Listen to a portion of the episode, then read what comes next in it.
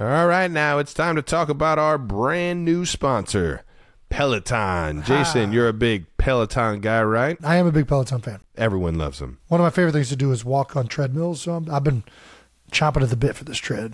Is this real? Swear to God, Kylie and I ordered it probably a month ago. That a boy, way to pump it up. Yeah. Well, 92 percenters, whether you're like Jason and trying to get in shape during retirement or just trying to add a new challenge to your training, spring is the best time to get started. Just in time for summer, baby. Warmer days are coming. How about that? That's right. Peloton's varying class lengths allow you to personalize your workout.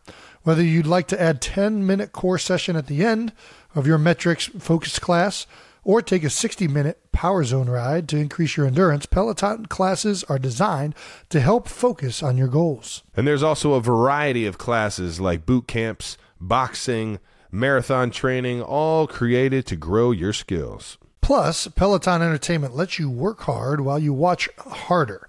Catch all of your favorite teams and streaming options like NBA League Pass while you power up your training. How about that?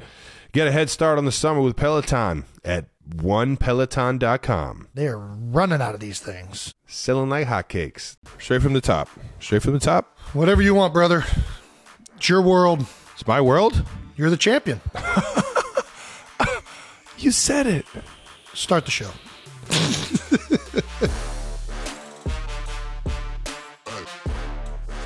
Welcome back to New Heights, a Jukes original show presented by Wave Sports and Entertainment. New Heights is a show that does not remember coming back to Kansas City, but we're here now. and we are still brought to you by our friends at Fireball, the undisputed pound for pound number one shot in the country. That cinnamon delight. I hope you guys enjoyed the Wednesday before the Super Bowl. That was the New Heights pre party during the week that was presented by Fireball that we were not able to make because we were getting ready for a game. We hope you guys enjoyed that. Um, a lot of my friends went and said they enjoyed it. I wanted to go. Really did. We are your hosts. I'm Travis Kelce. This is my big brother, Jason Kelce, uh, Philadelphia Eagles center. He's pretty damn good. Uh, five All Pros. I, bunch of we get it. Pro I know you're trying to pump me up. Just This finish guy- the open. I don't need done your. so much in his entire career. New Heights comes to you every single Wednesday. We're not sure exactly if it's going to come to you next Wednesday, but we'll talk about that later. Subscribe on YouTube though, and wherever you get your podcast, and follow the show on all social media platforms at New Heights Show. That's with one S. Jason, what we got coming up, brother? Well, we got one thing to talk about, Trav, and that is uh, the NFL scriptwriters finally letting down the Philadelphia Eagles. Damn, man. Uh, the old Jokes aside. script writers. Yeah.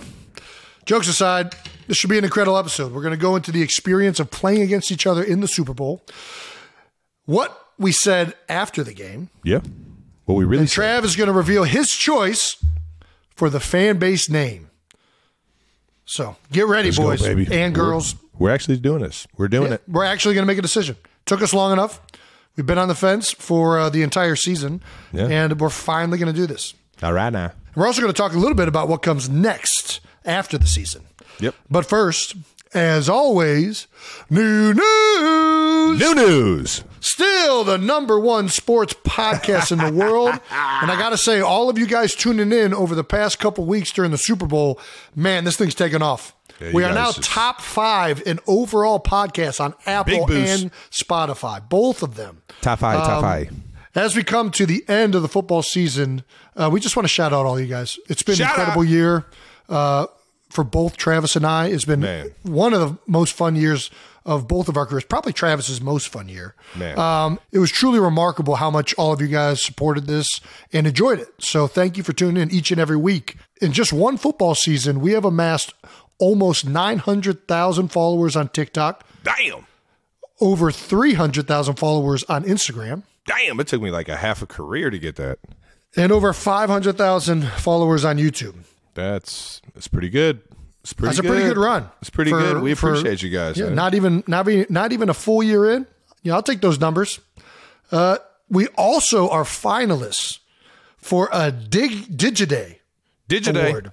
Digiday, which is best original programming. Um, the best original programming Digiday. We're the best. Um, hey, how about that? All right now. Maybe I can win something. Maybe Here we go. yeah. We can win something out. together this time. Somebody, Oh my gosh, the Eagles aren't going to take this one from me. we got. Wait, uh, this is who we're up against. These these are the enemies of this uh, matchup. We got Hulu, uh, the entire company. That's going to be a tough one. That's a tough matchup. That's a big conglomeration. I'm not going to lie. I'm I, I feel like that is a lot to try and go up against, but I mean, yeah, we're going up against Disney. we're top five. We're top five. The mouse is Top undefeated. five. Top five. Also up against In the Know, Lad Bible, LAD Bible Group, uh, NetApp TV, uh, What's Watts the Future, and then we're also up against South China Morning Post.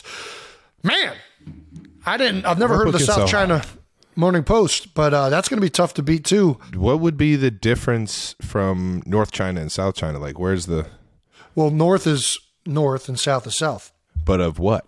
of the country. What's deciding? Is there a lake? Yeah, I don't know what's what decides the North and the South of the United States. I always Mason Dixon line. Mason Dixon line, right? But there's a lot more south of the Mason Dixon line than there is north. Yeah. Is Texas part of the South? Uh, yeah. I'm considering the South. That's like the last state westward. Is the South only indicative of things east of the Mississippi? We already went through this. Indicative. I N. I just saw it on the post. I don't even know if that's the right word, to be honest with you. I. I always get stuck with the Q. and I've always, you know, what what what do we call them? Anyways, so I don't know what uh, constitutes South China, but they do have a morning post. Moving on to fan mentions of the week, the Kelce Bowl edition. Uh, our NFL peers, including one of our favorite guys, Pat McAfee of the Pat McAfee Show, gave us an electric pregame shout out. Uh, everybody was on Radio Row, and uh, our team, our team was on Radio Row, asking people to kind of give us a a shout and um, and say a few words. Pat McAfee, awesome. absolutely electric. Every single time he gets he gets. You want to talk about cutting a promo? I don't know that anybody's good at, as good at cutting promos as Pat McAfee. the two greatest football players at two different positions that are incredibly vital to the success of a football team running into each other in the middle of the desert at Super Bowl 57 is a story that even the movies couldn't create. You, what- do you want to know what my favorite one is though? Which one? The draft day when he got up there and he Yeah. he got oh my gosh he announced the Colts draft pick mm-hmm. When it was. Yeah. the draft was in Indianapolis. Man, In that Indy. was electric. Yeah. I mean, Yeah, it made you me guys think do it like better if- than Pat. yeah. I mean, he's been he's actually been in the WWE no, as yeah, an announcer and a wrestler. Yeah, he So, does it. He does it all. Yeah, this guy is unbelievable. Army Swiss knife, man. Army Swiss knife, Is that what it is? Swiss Army. Swiss Army knife. I don't know that it matters. The order of operations, it's fine.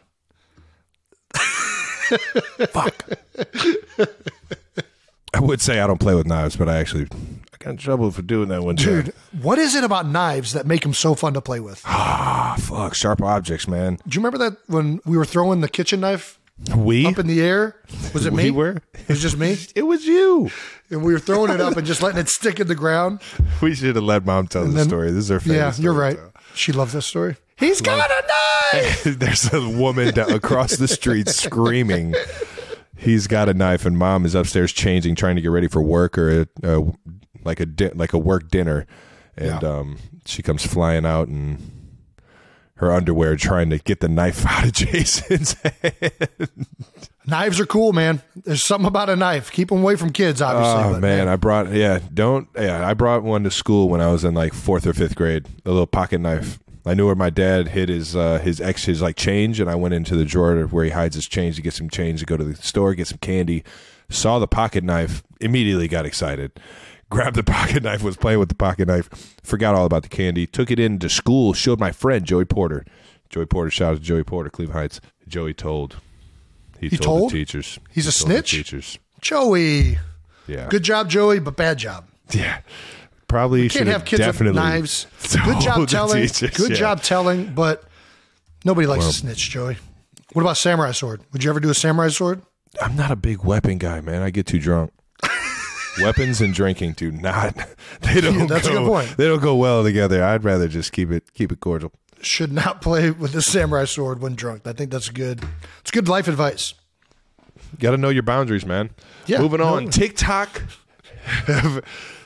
On TikTok, Eve Hellerick. Eve Hellerick You're on your own on that one. You're on your own on that one. Longtime Chiefs Eagles fan creates a tie dye homemade Kelce Bowl sweatsuit, and it is pretty smooth. She went half and half. She went right. I remember seeing this one. Yeah, she killed it. red on one side, green on the other. Mama Kels had one of those during the game, and she had a little, uh, she had a jean jacket like that made.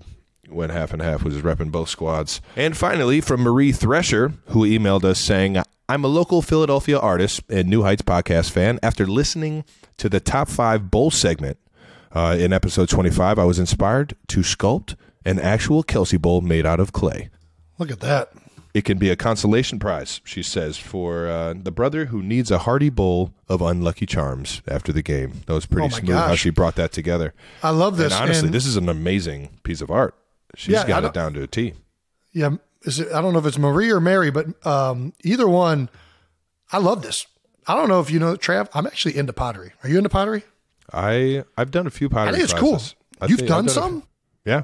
dude. I've always wanted to try it, and this is really cool. I don't. How do you get that much detail? I just yeah no that is that's that's pottery mixed with an like an actual like somebody who actually knows how to like draw because Yeah. there's a lot of detail in the faces there and Yeah. um I initially I was like man why does why is my face so fat and I realized you're holding my jersey that's not me like why would they make my Nah, face bigger than sense. Yep, that makes sense. that makes a lot of sense. like like why is, why am I shorter It looks and like she wider got us face reversed. we should be. I remember this picture now. I know what her inspiration was. So thank sure. you, Marie or Mary, as Jason would call you. We need you to send this bowl. We need. We do need to. Hopefully, it's done uh, heating up in the oven and is uh, is a beautiful masterpiece. I would love. I would love to see Jason uh, eat a bowl Yeah. of Lucky Charms, knowing that he hasn't had one in a long time. Please send it our way, Marie. I would definitely eat a bowl of Lucky Charms out of that. If you're only listening to this episode and want to see the incredible fan art, go ahead and check us out on the show on YouTube. All right. Now on to our first seg. er, Now on to our. All right, all right. Ha, ha, ha, ha, ha.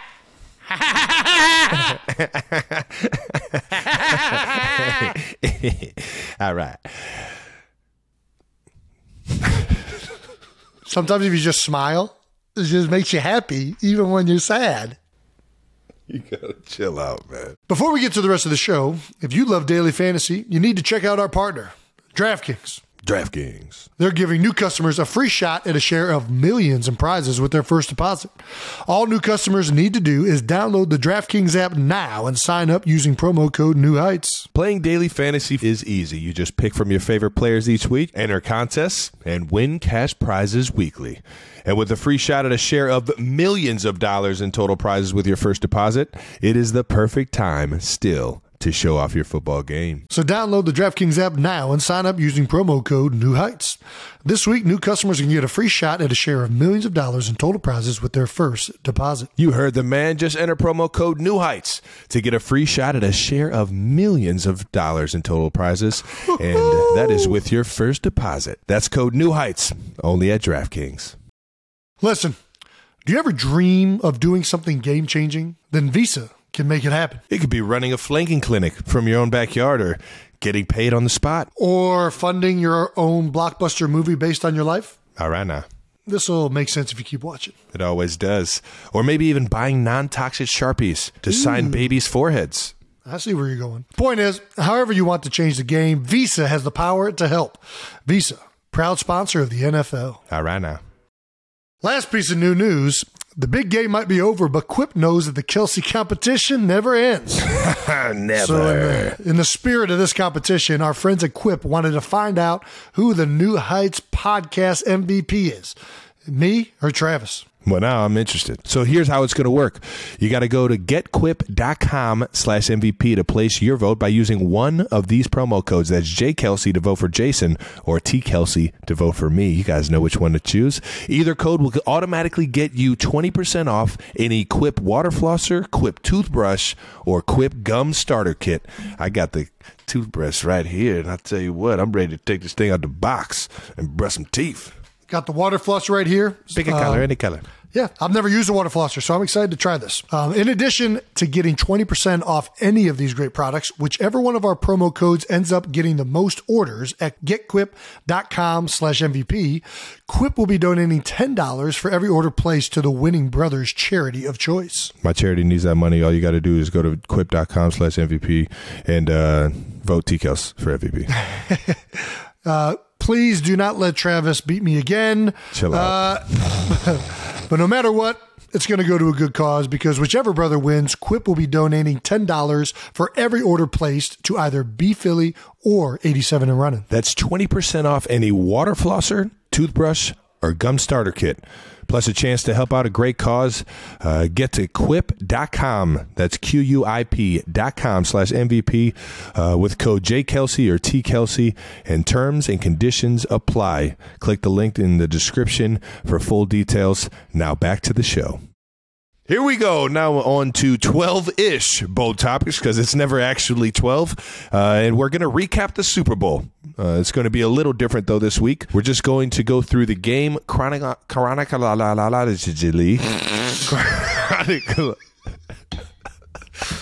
I'm sorry, guys. I'm still fucking hammered.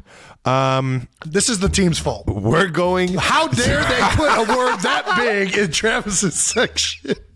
You guys thought you guys thought me spelling the words were bad. me reading the words.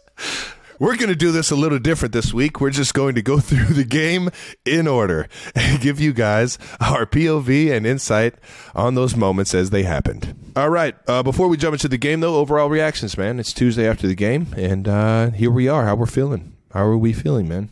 Uh, you know, obviously not good. Uh, I think. Um, I mean, it was a great game. Yeah, I think everyone was- can agree with that. Um, that's the kind of game you want to see in the Super Bowl. Both teams playing really well. Uh, you know, it was back and forth. It was a fun game to be a part of. Obviously, not fun on the outcome for the Eagles.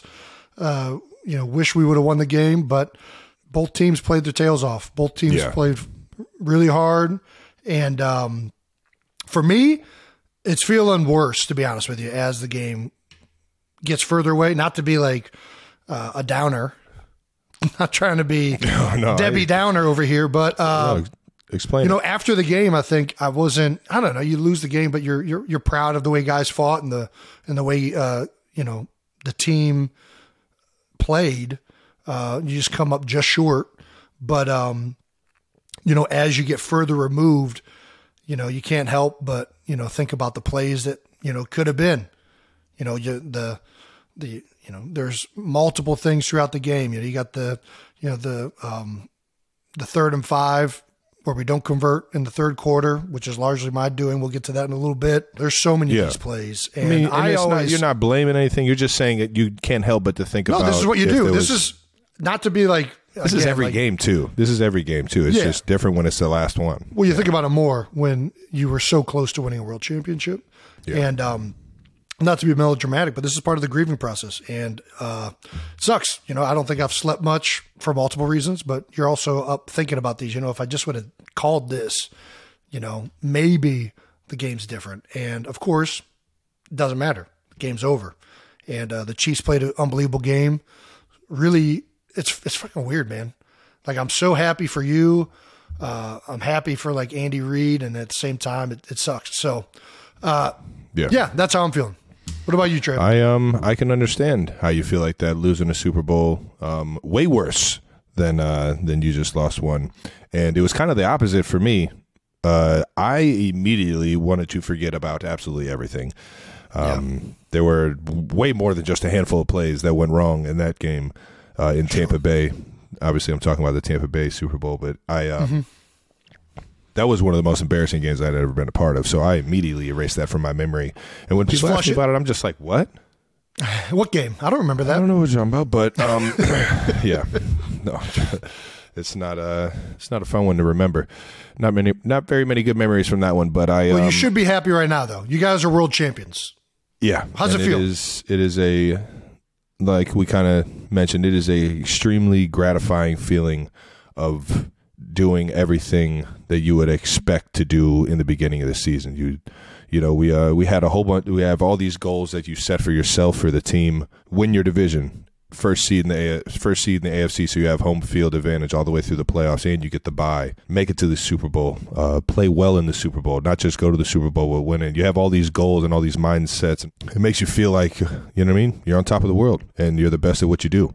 And uh, yeah, it's just uh, especially when you do it the way the way that we did it through the ups and downs. We completely switched our entire look on offense just about in terms of the weapons that we had. On top of that, a lot of our defensive secondary was completely new.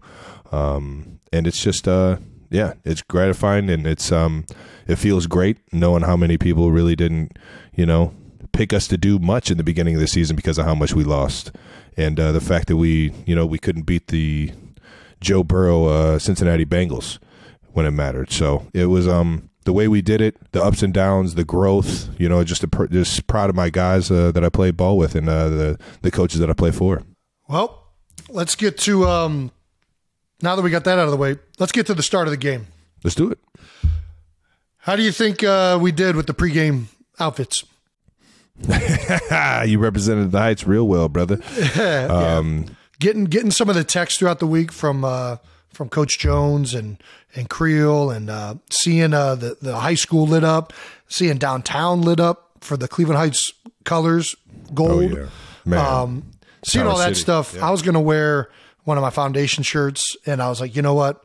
It just feels like I got to represent this. It was such a great moment for our hometown yeah. that it only felt right uh, to rep the Heights going into the Super Bowl. Yeah, there were, there were the Heights was definitely in attendance. Yep. There were uh, there were probably about I would say twenty to thirty members from the Heights that were at the Super Bowl. Um, and uh, we loved you guys, man. That was so yeah. cool to see the city feel like you know they were they had a team or had a dog in the fight on both squads, and um, just made it made my freaking day. And I, I I say this, I said this in my post game.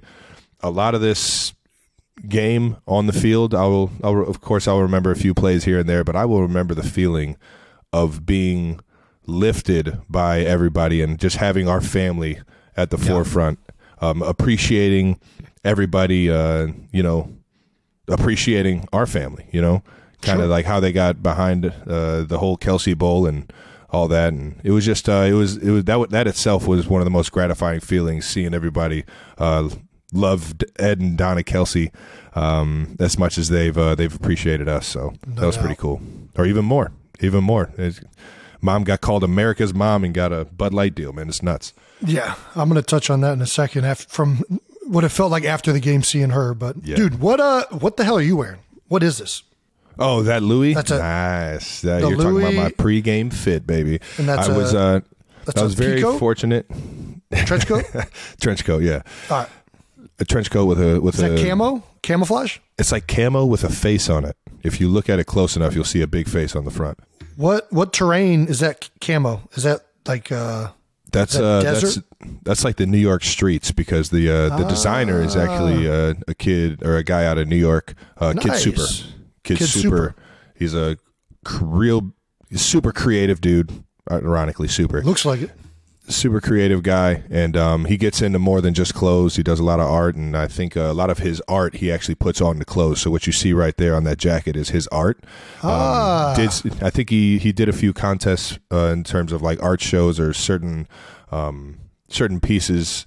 Right. For the, for Louis Vuitton before, and sure enough, long story short, uh, I loved his Kid Super brand. He did uh, he did a line or a a, a certain um, season for Louis Vuitton mm-hmm. recently, and sure. one of the jackets that was in his uh, fashion show was that exact jacket. They don't even have like multiple of them. That's the it's a 101 piece that hasn't gotten made Whoa. yet. And it was straight off the runway, especially the same rare. thing with the uh, with the ba- the matching bag on it. Um, so I just I said, you know what, my dog's a my dog's a painter. I'm gonna go ahead and just have this all white canvas on with this Louis jacket, yeah, white Louis shades, the Louis bag, and I'm just gonna walk in this place like I own it, baby. well, All right now. Look good, baby. Man, I felt good walking in. Kid Super, thanks for swagging me out, dog. And LV, baby. You want to get Did to you the have the same socks on all week? I did. I only brought one pair of socks. That's the nice thing about wool, kids. Uh, Lesson. Wool, wool is antimicrobial, so you know, you're you're, you're pretty good to wear them. What? I don't even know if these words are fucking real. I just kind of go along with- Antimicrobial. That means that it, uh, it's kind of doesn't really clues. stink. Doesn't It's get really stinky. small. It stays pretty clean, even if you wear them for multiple days. That's a uh, learn that climbing uh, Mount Kilimanjaro. Ah, all right now. If you're ever going to be stuck in clothes for a long period of time, go with wool. And if you're not, Um, go with Louis Vuitton. What uh pre-game, pre-game warm-ups. Teams struggled with the field at times. What do you? Yeah. What do you? How'd you? Th- what did you think of the the? I thought it was the field was not good. It was a, it was a slippery field, but that's part of the uh, that's part of the environment. I mean, you know, you play rain games, you play uh, certain fields sometimes just are a little bit uh, slicker, and um, Yeah. you know that's pregame is the time to figure that out. And uh, you know, you have multiple sets of cleats. You usually have at least your your standard cleat, which most guys probably wear a molded bottom at this point. Um, and then you have screw ins if the turf is really bad. yeah, the, Uh, the cleat rain then games gets longer. gets a little bit longer. Studs, also known as studs. And then uh, for me, we actually even have another shoe, which would be like a turf shoe, which I never wear those. I always wear either my molds or my screw ins. But I didn't even think the screw ins were necessary. My molds were grabbing really well pregame. I didn't really have many issues running out there. Uh, But obviously, some guys did. And, um, you know, it's one of those things where you got to try and figure that out pregame if you can and get into the right footwear. Uh, it was certainly talked about pregame. I remember guys came in. I don't usually go out before warmups. There's a lot of guys that go out and get like a, a warm up before the warm up, which I never really thought made too much sense. But Man, just wasting gas here. yeah, hey, man, I only got so much energy. I don't need to. I got to warm up to the warm up. But Listen, um, I ain't gonna- I ain't gonna save it in the game, but I'll save it right now. Yeah, to each, to each your own. But I, multiple guys came in after that saying that it was real bad. And uh, I thought about going with screw ins, and I don't like to go screw ins unless I have to because I'm not, that's not the cleat I usually practice in. Uh, and when I went out there for, I decided to wear the molds out there to see how it felt. Felt fine, and throughout the game didn't have any issues. But um, I gave it a good test. I was really trying to cut, move, put myself in situations that might occur, and uh, you know, obviously, I mean, there's one clip that somebody showed online. I can't remember who it was, but like the entire, like both tackles, the entire D line and Pat all fell like on the same play. So Yeah. it was not an ideal turf situation out there, but Especially when you got around the paint, the the logo on the, Yeah. in the middle of the field, not necessarily uh, in the end zones. but dude, that's I didn't have things. any problems either, though. I'm Yeah, with you. I didn't have any problems either. and to be honest, I love that. Like for me, is it the, weird, We're the exact same, dude. dude? I like I- that. I like that it's not pristine conditions every time. Like you got to figure it out. That's the beauty of the NFL. Like it ain't like baseball where you're going to stop it just because there's a little bit of rain coming down. I Like, want I want more layers of difficulty. I want as much that is going to make this out of your comfort zone as possible because I'm gonna figure it out. That's my mindset going into every game. I'm with you. I want Chris Jones to be slipping all over the place. That's what I want. but Every the thing is, is the the field itself has kind of always been notorious. Um, I feel I think that the fact that it can roll in and out, I, I don't know why, but I think the stadiums where it can roll in and out, they almost think that oh, we could just grow it. Yeah, It'll just grow back, but you can't grow it in two weeks. Like there's, it's Yeah. not necessarily the grass on top that's growing that looks plush and looks great. It's it's everything underneath. it's the roots. The roots the are what give you footing. Yeah, And you- um, and it's a certain type of grass, I would assume, but it's uh, yeah, everybody a lot of a lot of these a lot of the skill players just like to wear those kind of soccer style cleats Yeah. that have the really thin cleat not as many uh kind of where you need them and then on top of that a lot of guys run on their toes. So now you're not using the whole cleat. You're now you're not using every you know rigid on the bottom of the cleat. You're Mm-hmm. is that right? Is that the right word? Rigid? I, I think it works for me. If it works for you, right. nice. And uh you're not using all of those cleats into the ground. Like you're not you're not putting you're putting too much force without enough grip if that Yeah. makes sense.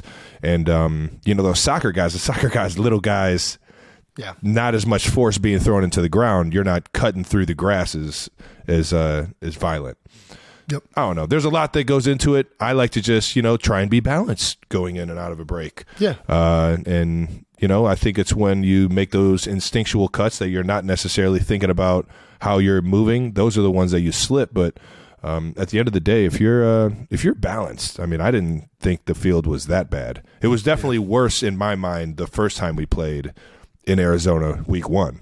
Yeah, Which I, mean, don't know how week one it's that bad. I think it's because they practiced the training camp in there. Um, but yeah. the middle, the whole, the whole hash, the, everything inside the hashes was just like sand. It was just like a, a bunch, like you know what I mean. They filled it up with sand so that because there really wasn't grass, and then they kind of sprayed wherever it was brown green. Yeah, you you hit the nail on the head. There was no root structure to it, so that was why you know everybody just kept ripping it up every time they got on their toes. Like it was there weren't enough cleats in the ground to give you traction with just your front toe cleat. So I enjoyed the the, the grass and I like it when it gets harder. Pre-game, did you do anything different pre-game, or did it feel any different pre-game? No, the, the biggest thing I did, I knew it's a long game. So the biggest thing I tried to do throughout the game was just stay hydrated. Uh, make sure I'm chugging water, eating tons of sodium. Um, I actually probably did a little bit too much. I think I got overhydrated to start the game, but or for pregame at least. It's too But- much everything, man. Too much. yeah, I mean, I'd rather be overhydrated than underhydrated. That's for dang sure. And uh, I think uh, that was what I remembered last time we were in the game was just how long everything takes. So that was my biggest emphasis was, you know, let's make sure that we have enough fuel in the tank to sustain till the end of the game. I didn't want to be cramping in the Super Bowl because I didn't think ahead of time to make sure I was ready to go. No, I'm with you on that. Um, I uh, I wasn't necessarily worried about the hydration um, as much as I was just about energy. I was like trying to save all my energy. We're talking about wasting gas pregame. You could waste gas just by thinking about the, the. You know what I mean? Like what Sure. you do emotionally, how your body reacts to your thoughts, Mm-hmm. can build up. You know the the heartbeat. It can build up. You know blood flow. And it can No make doubt. your body feel like it's working out. Um, and you can get exhausted in, in that manner as, as much as you can actually running around and getting fatigued. Yep. But uh, so I was in. I was just playing uh, playing games on my phone, trying to not think about anything. Um, and uh, Always a good strategy. Yeah, it's always a good getaway. And um, yeah, by the time the game came around, it was uh, it was even a longer waiting period uh, because of the whole Super Bowl show, which we'll get to. Yeah. Um, man, feelings running out of the tunnel. It was uh, it was pretty it was pretty cool running out of the tunnel. Actually, even even before that, pregame. I want to speak on this. Pregame is like uh, I realize like there are so many familiar faces on the sideline, man. It's like, and I, I hardly get to see a lot of like the NFL greats all like during the season. So like when I see a guy that I really fucking love, you know what I mean? I'm, I'm like, I gotta go. At least I gotta go say what's up. Uh, Charles Woodson, man, Oh, Um, okay. Ohio football player. Yeah, you baby. feel me? Michigan's greatest football player. Ooh, I, I don't know if I could say that. Well, I Yeah. can because he he he won the Heisman. I'm pretty sure Yeah, I, I think you did too. two way player, defensive first defensive guy to ever win.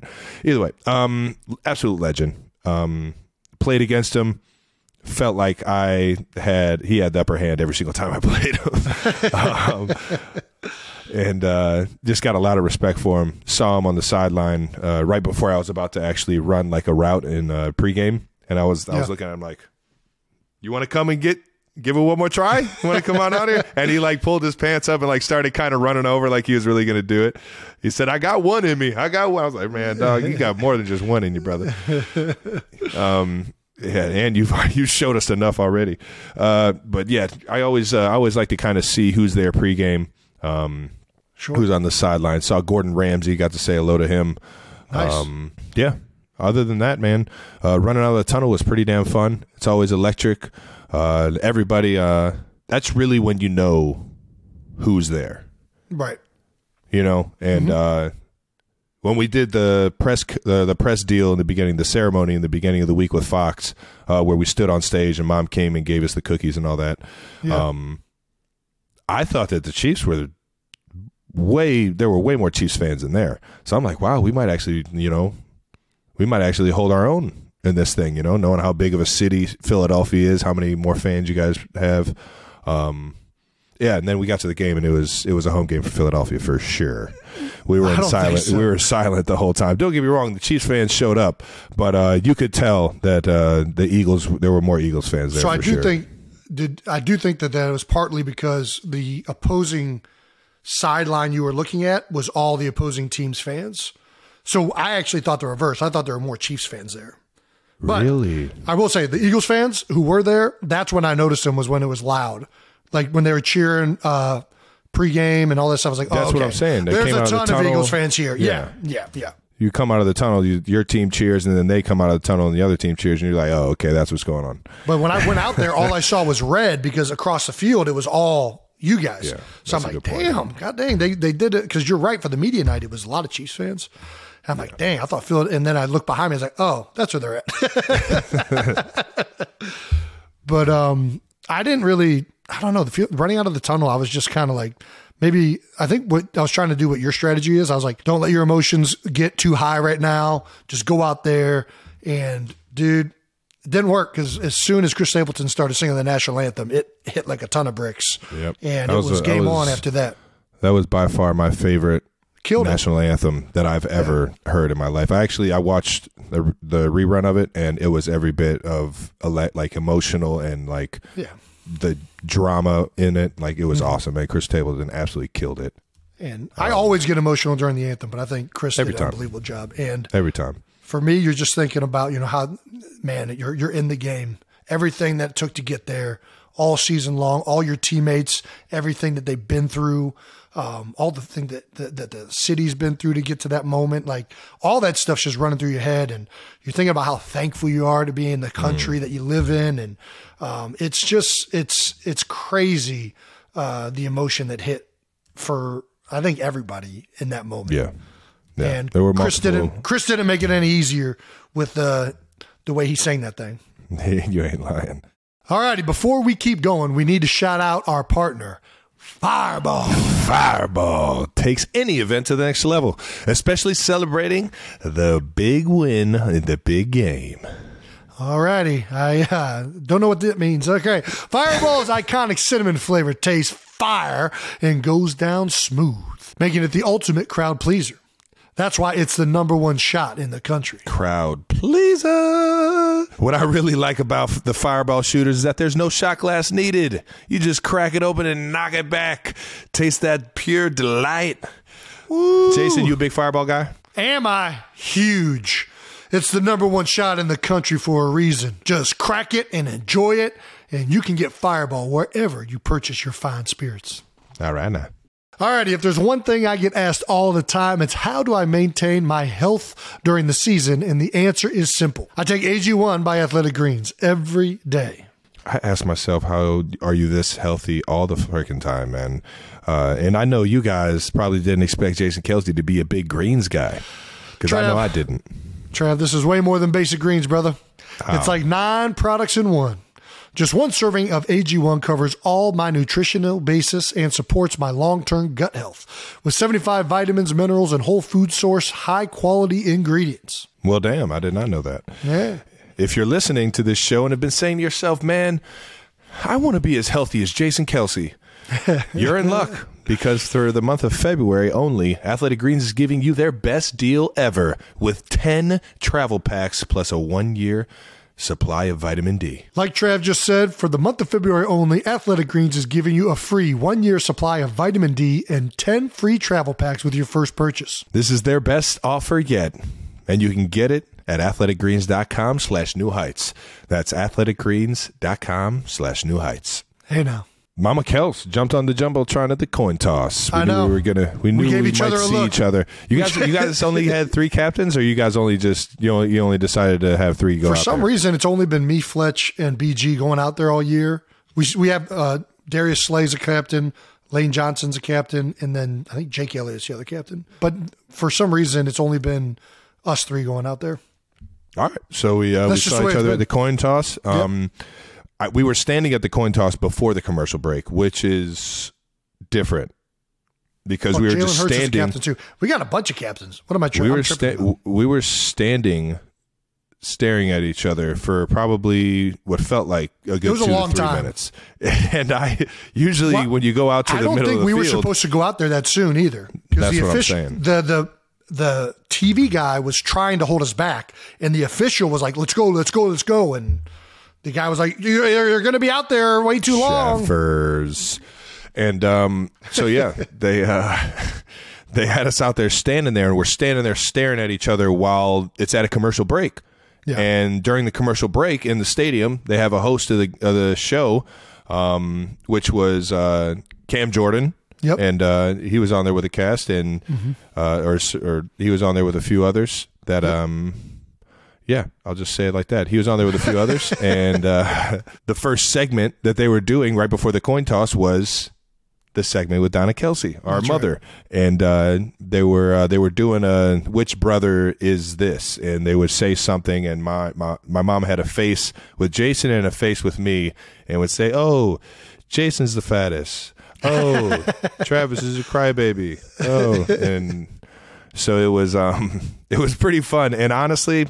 I didn't realize that it was only like in the stadium. I thought that was on like the actual broadcast, and I just felt like when I looked in your eyes, me and you kind of looked at me. we were other like, "This is getting a little bit too much."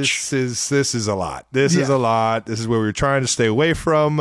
Uh, but my mom absolutely killed it, and um, Of course. she even said she didn't want to do all of that. She even said that. So we're we're not uh, we're not breaking any news here, but it definitely felt awkward. And uh, really, the only thing that made it feel unawkward was uh, Pat Mahomes saying. Uh, Oh man, starting this thing off with Donna.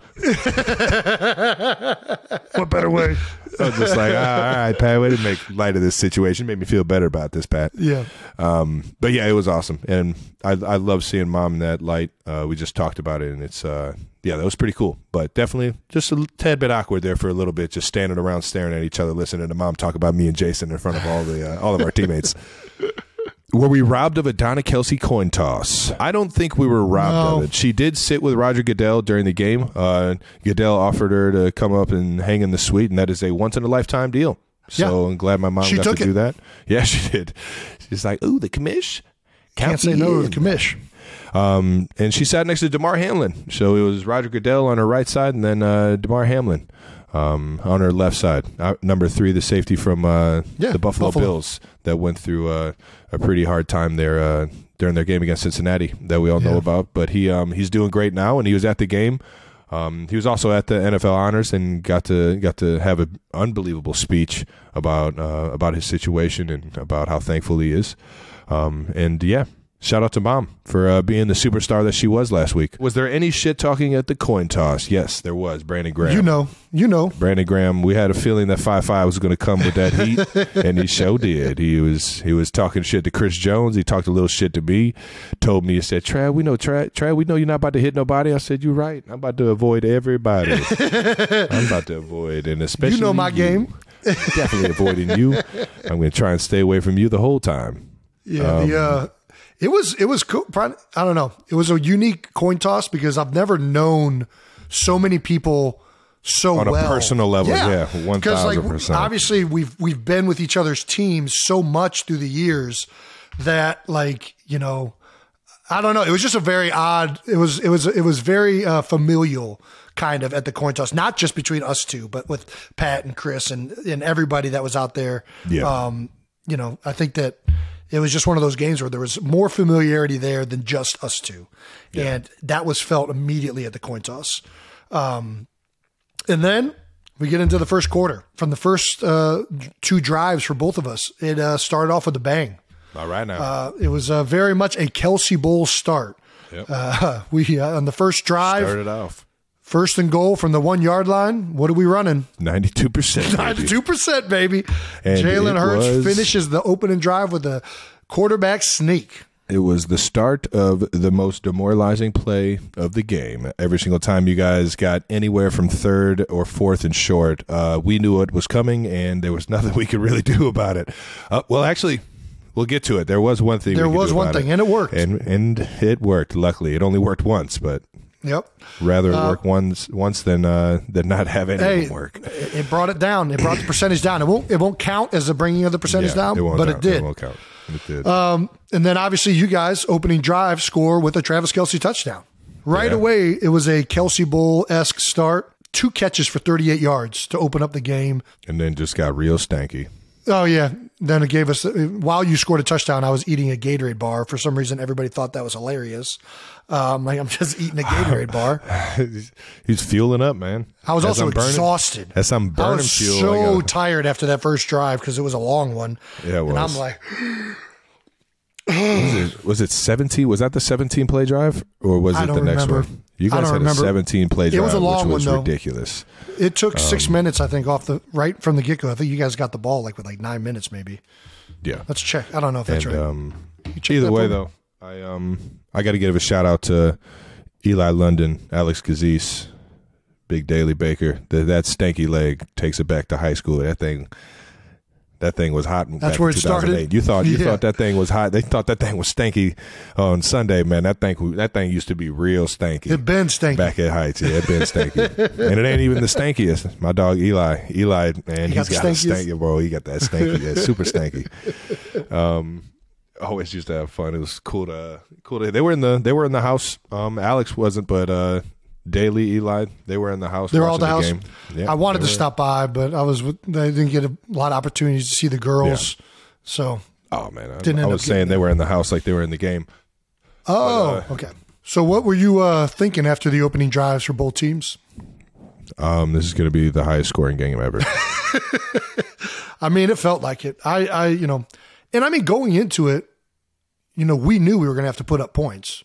Like we're playing. I think we Pat both we both knew touchdowns were going to be the fucking the only way to win this one. It's it's just a reality. When you play good quarterbacks and you play good offenses, they're going to score points, no matter how good the defense is. And it ended up being a lot.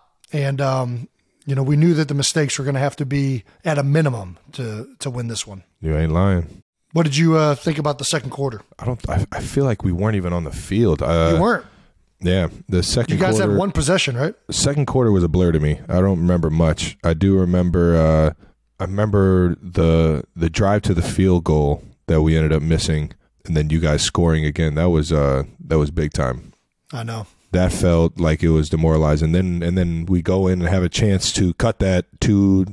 Was it two score lead at that point? We were winning by ten going into half. You guys So were winning by 10. lead. Yeah. So it's no, but when we got the ball back, there was I think three minutes, two or three minutes left. We had an opportunity to drive down at least cut that lead in half, Yep. or or get a to cut it to you know four points, and um I think we went like three and out. Yeah. And that was like, damn, we're giving them time to go down and score again, which you guys did, and now it's a two score lead for the Eagles instead of a one score lead, or you know us cutting to that cutting into that deficit. Um, That one was the one where it was like, ah, that was that was not what we needed right there. Yeah. Because the, the hardest thing is to try and you know fight back against you guys, and it's it's very similar, I would assume, uh, against us because now the defensive front just gets to pin their ears back. You know what I mean? Uh, knowing that we got to pass the ball, or we got to try and hurry up and, and, and get down the field. You you never want to get into that mode uh, of playing football. But um, Yep. luckily enough, we came out in that uh, that second half. So um, yeah, that was really my uh, my whole first half assessment was uh, we this is fun. We're about to score every drive. To oh no, we are down. What did you uh, what did you think of the the second quarter? Yeah, I mean, you guys didn't have the ball. I mean, we we had to drive a little bit. Um, obviously, the when you give up a defensive score Man, and then get the ball back and then have a long drive after that and score yourselves, that's a long amount of time for one team to have possession of the ball. yeah, And um, you know, that was definitely a goal of ours was to, hey, let's not give these guys the ball. Let's try and retain this while also score touchdowns. And um, you know, I think uh, obviously, you know, the the fumble uh, picked up by Bolton was crushing. We were like, oh my gosh, man. We just we, we were in control of this game and we just gave them 14 or we just gave them the tie. And um, to be able to get the ball back um, and score right away. That next drive was kind of a, a I mean, it's unbelievable. Jalen Hurts to respond in a moment in the game the way it happened that previous drive. Uh, to have the composure to go back out there and put together an unbelievable drive to retake the lead was huge for us. yeah. and, And, um, I thought Sirianni did a great great job of kind of putting it back in his hands, getting getting him to have that momentum. I think uh, right right after that fumble, the next play was a QB draw for like 20 like 15 20 yards. Yeah. And just all that does is it it, it gets a guy more comfortable back making plays, feeling successful, getting back into the groove. And sure enough, like you said, you guys just went down the field and uh, and put up a touchdown to take the lead again by seven. Then we end up getting a field goal before half, go in ten nothing to half, and are leading ten points. And um, you know, we all knew it wasn't enough though. You know, going into halftime, we fully knew, hey, if we don't put keep our foot on the gas, if we don't keep playing good football, you know, the Chiefs are very uh, much high powered enough to bring this game back within their grasp. So, um, you know, we were we were focused going into halftime. We were focused uh, in the locker room. We knew you were getting the ball to start the second half, which was huge. You know, yeah. I think there's a lot of debates of, you know, do you receive, do you kick? Um, I think getting that extra possession in the second half is is big, but huge. You know, we went off and you know we we used the uh, the first half uh, receiving to our advantage. We scored right away, which is a big way to start a game. But you guys answered that, and then you guys scored right away to start the second half, um, coming out of halftime, and uh, you know brought it within three right away. How'd you feel about Pat's injury? Um, it, Did it look actually, like it was bad? I thought it. I didn't think it was bad, but I just felt like he tweaked it. I, I didn't think he was coming out. You know what I mean? But sure. who knows when you tweak it how how bad it is, whether it's just like scar tissue ripping or if you're actually doing more damage to the ligament. Yeah, let's ask this: How did Pat feel all? Because there was there was also everybody had their opinions with the Eagles. Like, you know, is Pat going to be at full strength? Is he going to be, you know, hindered by his ankle? And for me, I was like, man, this dude's been recovering now for three weeks. He just played a game on it, which actually I think kind of helps the healing process because it like gets it moving. Um, yeah. What uh, what did you think watching Pat prepare during the week? Did it look like it was hindering him at all? No. Yeah. Yeah, he looked fine. Yeah. He looked fine during the week. Um, and honestly, I think it might have just been scar tissue because he looked fine after that. Um, didn't really didn't didn't really affect him. The second half, he was he was, he was running out. around. He was in the he was moving around in the pocket just fine. He was moving out of the pocket just fine. There really wasn't a time where uh, you know, I mean, it was hindering him from doing anything football wise, or at least it didn't look like it. You know, yeah, one incompletion the whole second half, right? Yeah, and it was on a interesting, interesting play that uh, did not the, work.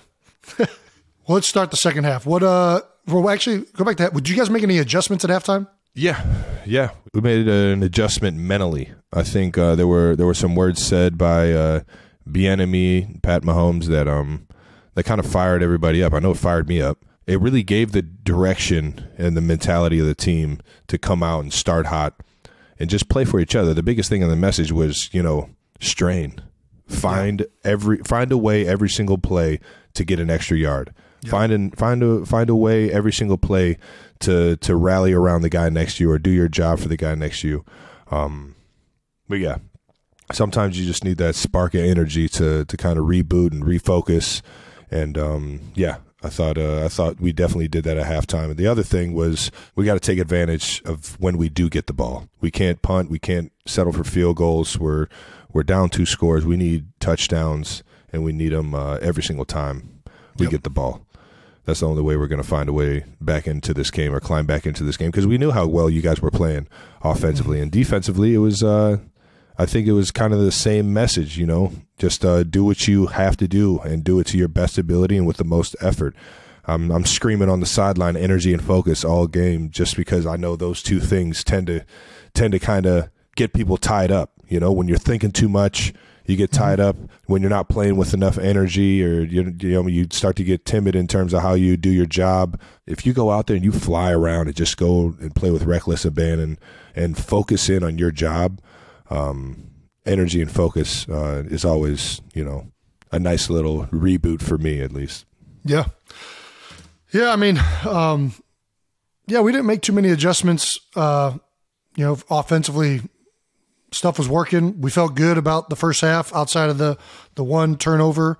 Uh, the one thing that we weren't, that we tried to adjust to and we still didn't do a good job in the second half, you know, I know that we scored a lot of points, man, but I give Spags all the credit in the world.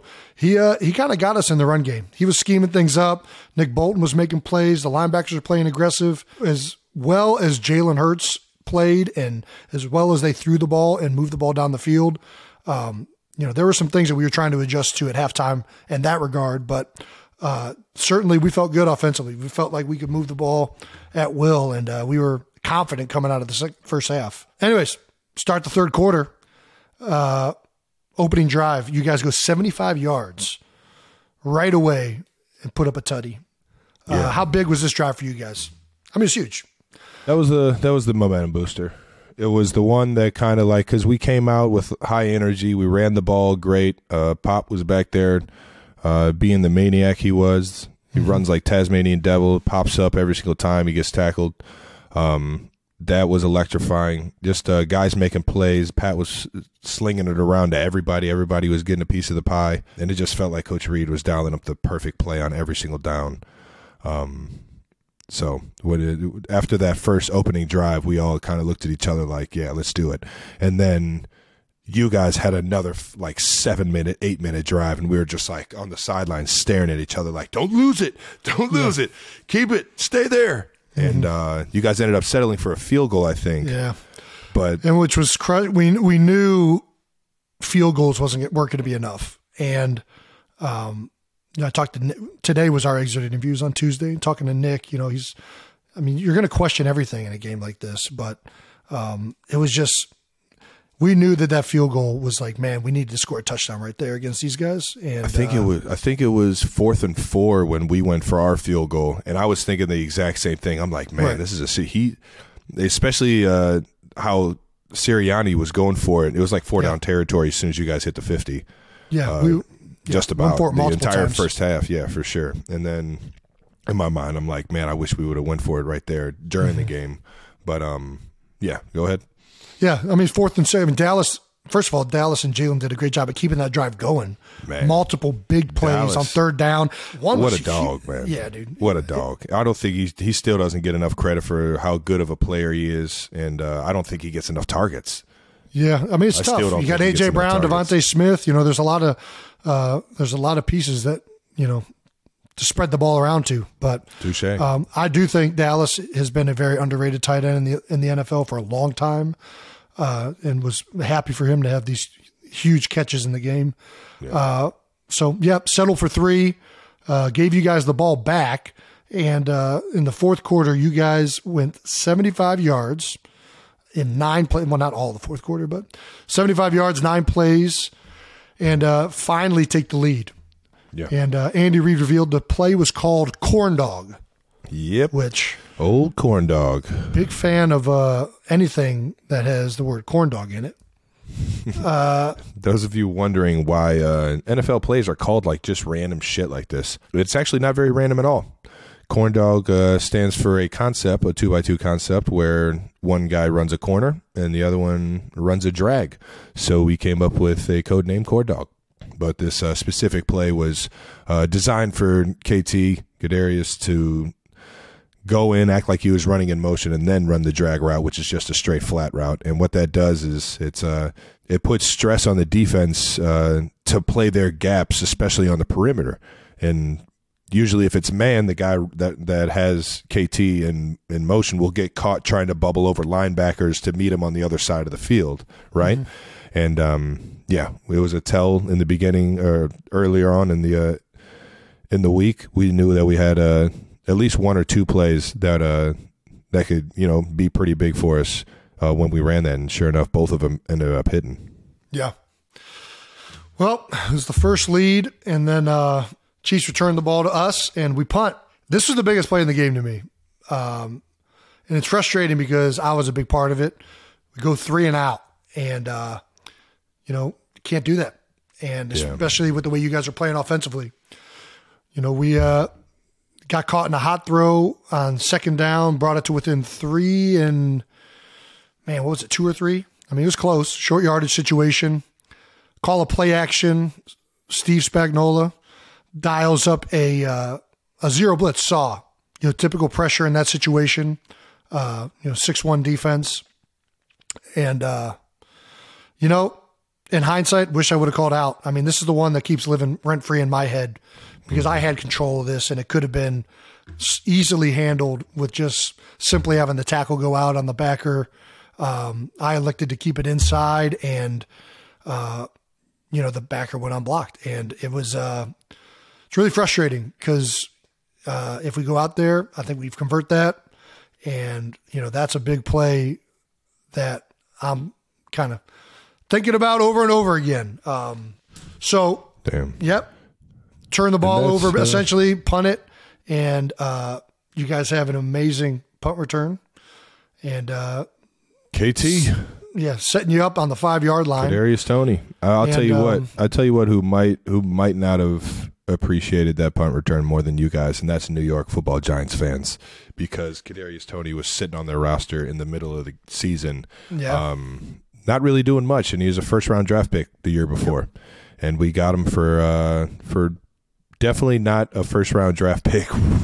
uh, in terms of uh, compensation, like what you Yeah. what you would get for a first rounder, and uh, he has been nothing but the the best teammate, the one of the best football players, and one of the most electric guys with the ball in his hand.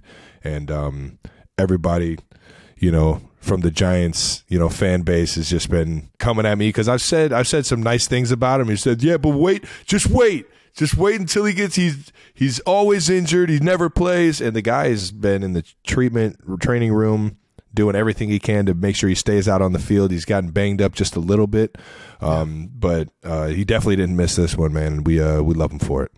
Yeah, I mean, I, you never know what happens in a guy's previous stop. Like, I don't know Never. what went You wrong in New York. Obviously, he had some injuries and things, but I love when a guy gets a fresh start Prevails, yeah. and, and and is able to push through that. Man, it's hard. It is hard to overcome that stuff and to go to a new spot, and you know to have uh, the end of the, or the season that he did once he joined Kansas City uh, was awesome for him. So Yeah. really happy for him. And then Skyy Moore with another corn dog ish play, scoring again, putting tutties up, man. We were talking about it. Touchdowns are huge. And that was the one. That was the one that put you guys up eight. And Mm-hmm. um, you know that sequence of, of events was really the turning point in the game, as far as I'm concerned. And uh, it was uh, it was frustrating, but we get the ball back. I don't think it was my man. Jalen Hurts, dude, he bailed us out so much. Dog. Multiple third downs, multiple. Dude, he was he was like a man on a mission. Uh, probably played the best game of his career uh, in the Super Bowl, and immediately puts together an eight play, seventy five yard drive. Finished with another quarterback sneak, and then runs it in for a two point conversion on a play that we really checked to that or that we went with that was not designed for that defense, but he made it work. And He did um, make it work. I mean, you want to talk about being clutch. You want to talk about a guy that was ready uh, for anything that the game threw his way. Gave, put us within distance. We were tied at that point. We knew we were giving the ball back to you guys. I think you guys had what four minutes and some change left. Five, four or five minutes. yeah. So you know, you're like, man, I, I just hope we get we get another chance. And credit to you guys. You guys didn't give us one. Really. I mean, Yeah, no, that was a that's a tough situation there at the end of the game, but it was um it was not it was not a easy feeling seeing Jalen go for that two point and hitting it. Um, it just felt like you know what I mean. We're playing our tail off, and we just can't we can't seem to pull away. You know, um, but we knew we had a lot of time left, and we knew we had Pat Mahomes, and sure enough, uh, Pat does what everybody you know doesn't think he can do, and that's take off running. Um, you guys go man coverage, and sure enough, Pat just felt the, felt the lane and felt the middle of the field wide open and just took off, man. Yeah. Um, and that was in my mind the biggest play of the game, and why that's uh, that's your MVP right there because he um, through all the through all the discomfort that he might have been going through on that play, uh, and he did it for the guys around him, and he and he made the best play that or the best play possible in a scenario like that when it didn't look like anybody was open uh, when you Mm-hmm. Yeah. watch that film for of that play. So um, shout out to MVP Pat, man.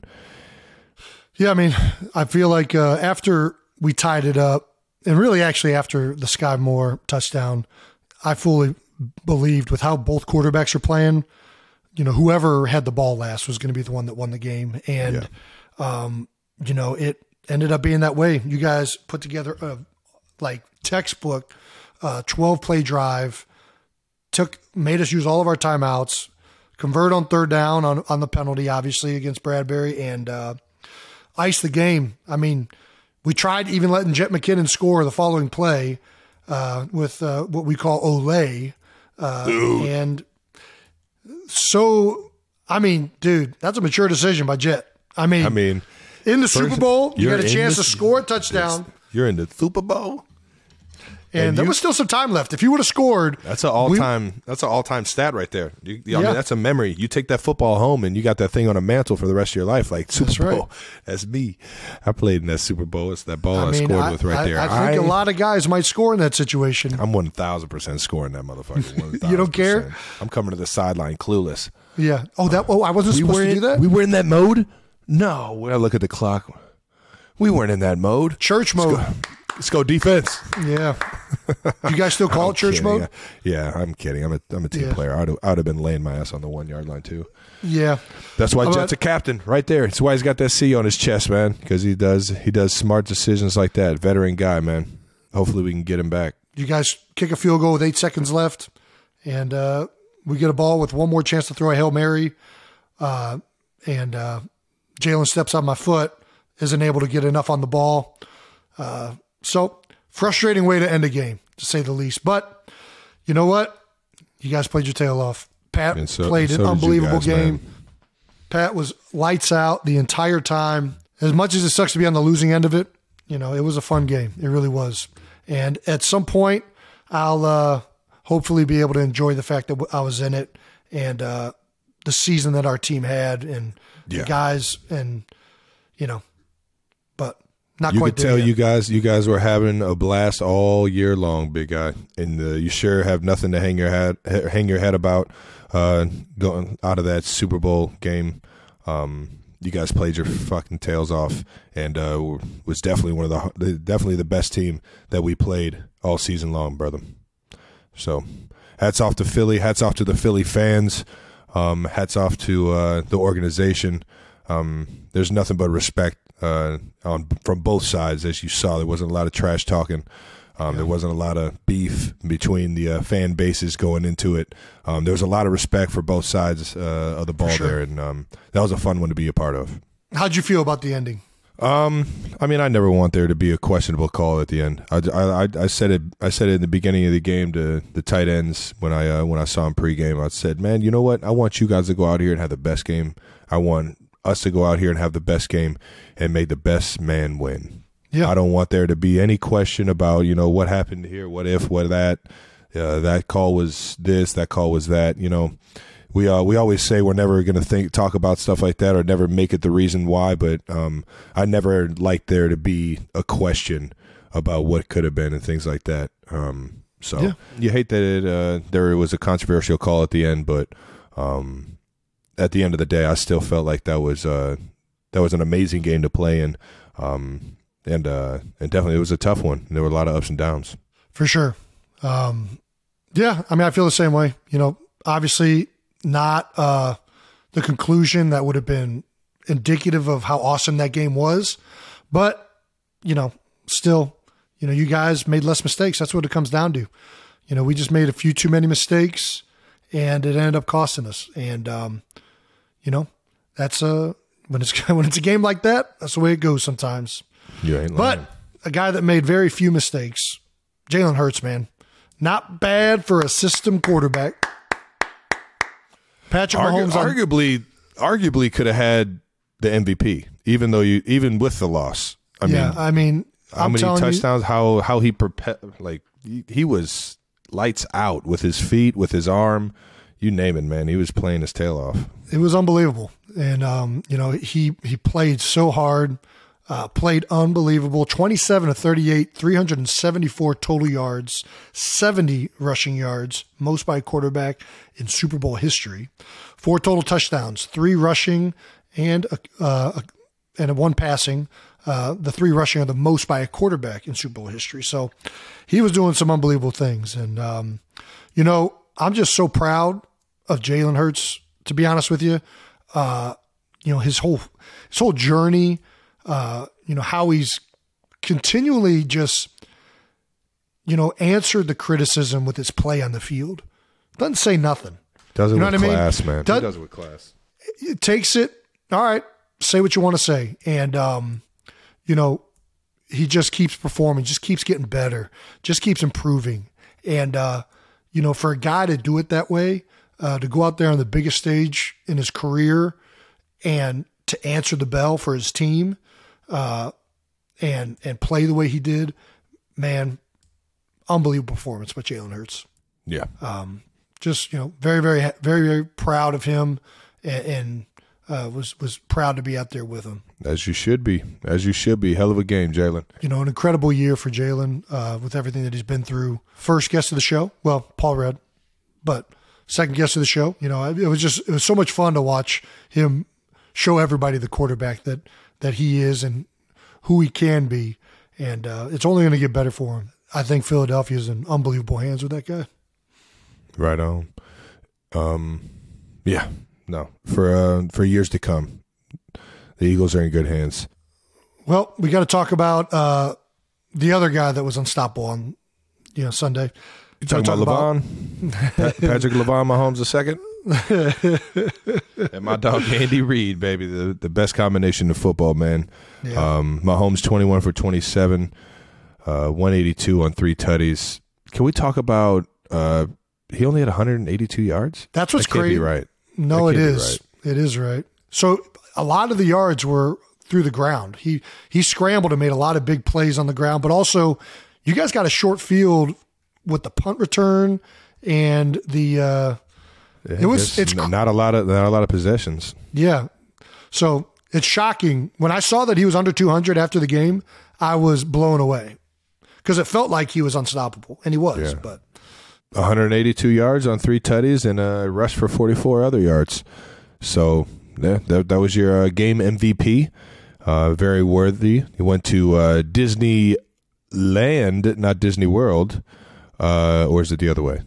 He went to the L.A. Disney, not the uh, the Orlando Disney that he went to back in the Miami Super Bowl. that's Disneyland. I knew it. And um, what a guy, man! What a guy! Absolutely propelled us. Like I said, uh, had some words at halftime that uh, really motivated not only myself but the rest of the team, especially on the offensive side, and um, both as a leader and uh, and as a ball player. Man, he um, he showed up and showed out for us, man. And I uh, I owe a lot of my success not only to him and Coach Reid, but um, you know, I think that game uh, we don't win that game without that guy. I think that's pretty obvious. Yeah, I mean the one play that sticks out to me that Pat made was that that scramble on uh, third down, Yeah. big run he had. Um, you know, I just if he's going to be doing that and throwing the ball the way he did, it's gonna. I, I don't know how you stop that. Listen, man, this is what good quarterbacks do in the league. It's hard for good defenses to stop good quarterbacks. It just is, and Yeah. um, you know, I know that you know the defense is probably kicking themselves for a few of the plays and whatnot, but you know, when the guy's playing like that, it's I don't know how you defend it. To be honest with you, you just you try and keep them off the field, and we didn't do a good enough job in the second half of doing that. What about you? Any play that sticks out? Any play? Um, I would I was- say I guess I was more thinking about the um, play that Pat made, no. I know exactly. I, I hear what you're saying. I I would say the a play that that stuck out to me was nope. That's just the punt return. Really, the punt return was like you said. It was a huge momentum, momentum booster shifter. for us. Yeah. Yeah, the play that sticks off is sticks out to me most, and it's going to live for a while, uh, and it probably always will. Unfortunately, uh, is the third down right before that punt because again, you know, just with the changing of a call uh, and picking that up, uh, you know, th- it could have changed the entire part of the game. And you know, obviously, um, there's other moments in the game that impacted it, and uh, you know, I'm happy with the way I played because I played really well physically and, you know, played hard and did everything I could. But there's people out there that want to blame officials. There's people out there that want to point the finger. Man, as a competitor, I feel like I control everything. I feel like what my job and how I do things, you know, that's the one thing you can control. And, uh, just sucks. So, you know what? It is what it is. yeah, man, that shit sucks. I um I got a few plays that run through my head again in that Tampa game that I uh and just uh overall being a leader that I feel. So I I, I can I can attest for what you're saying right now. So on the record, uh now that the season is over with, was there a Jason Kelce scoring play in the playbook? I think we can reveal there was a pretty big bet that both Kelces were going to score. there was an anytime bet, right? Or uh, Yeah. yeah. Uh, no, there wasn't. Vegas just ripped off everybody. Oh, Taking man. everybody's money. You gotta Yeah. love it, man. Ah, God, man. We all. I tell you what, we all wanted to see it. Um, so now you just have to come back next year so that Sirianni can put it in. It's hard enough to score touchdowns in this league. We don't need to be drawing them up for me. I can guarantee you that. Um, Post game, Trav, you said, "Nah, what y'all? nah, what y'all said the Chiefs were going to take it home this year? Not a single one. Man. Feel that One of the- shit. Feel it. And on top of that, next time the Chiefs say something, put some respect on our names. I tell you what, man, I I, I get that feeling, and I understand what it's like to uh, to answer all the uh, critics on the on the top of the mountain. So I gotta say that probably felt pretty good, didn't it? It felt pretty damn good, man. And um, not nan one of y'all was uh, how I said it. Um, Fit ain't nan. That's where I, I, that's an Instagram page that that showcases just uh, outfits that people wear, and uh, yeah, the comments are absolutely hilarious. So uh, my guy eight seated great Harry Clark, man, he um he got me he's got me saying nan. Uh, and um, go, I couldn't help myself. I couldn't help myself. Yeah, my dog hair. So yeah, that's where that came from. But um, a lot of uh, a lot of what I said was uh, based off of you know what happened this offseason. and um, you know I kind of talked about it earlier. You know, uh, a lot of people counted us out. A lot of people counted us uh, or expected us not even to win our division. Expected us not even to go to the playoffs, and um, expected Pat Mahomes to have uh, the worst year and. Uh, um, me to kind of start fading away. And uh, we heard it all summer long. We heard it all preseason long. And uh, then we have the first game, and all of a sudden everybody's like, all right, all right. I mean, let's just calm down here. I guess they uh, are still good. They're, they're still pretty good. They're still pretty good. So um, a lot of people are saying, oh, you know, whoever counted the Chiefs out. Well, you, you show me one person that isn't a Chiefs fan before the game that called the Chiefs winning the Super Bowl. You show me one guy. oh, there might have been a couple, but it was not. I, I agree with you. The vast I, I majority definitely of people. heard more. I, I, I didn't hear enough of them. I'll tell Yeah, you that. It's before definitely, the definitely season, not. A, yeah. m- the vast majority of people were very much questioning what the Chiefs offense was going to do without Tyreek Hill and what Pat Mahomes was going to look like. And Yeah. you know what? You know, as much as I wish we would have won the game, I'm so happy that you guys answered the bell and had the season you guys did. Um, you know, it was you answered a lot of those questions, and um, Yeah. I think uh, you can definitively uh, say that Pat Mahomes is one of the best quarterbacks of all time with the way he performed this season. Uh, and uh, yeah, I think that was a Yeah. So was- tho- it was- those of you that feel think good I for was, you. those of you that thought I was just speaking about the Super Bowl itself that week, you know, no, Yeah, I no. understood that we we were only, you know, the Eagles were only favored by three, so I knew there was a chance, and people were, you know, almost 50-50 on who was going to win that game. I'm just talking beginning of the season, um, over the summer. Um, there were a lot of doubters, man, and Yeah. that fueled us. That fueled us. So thank you guys. well. And Gonna uh, get you to get, uh, you get what you deserve. All right. sorry, didn't mean to cut you off.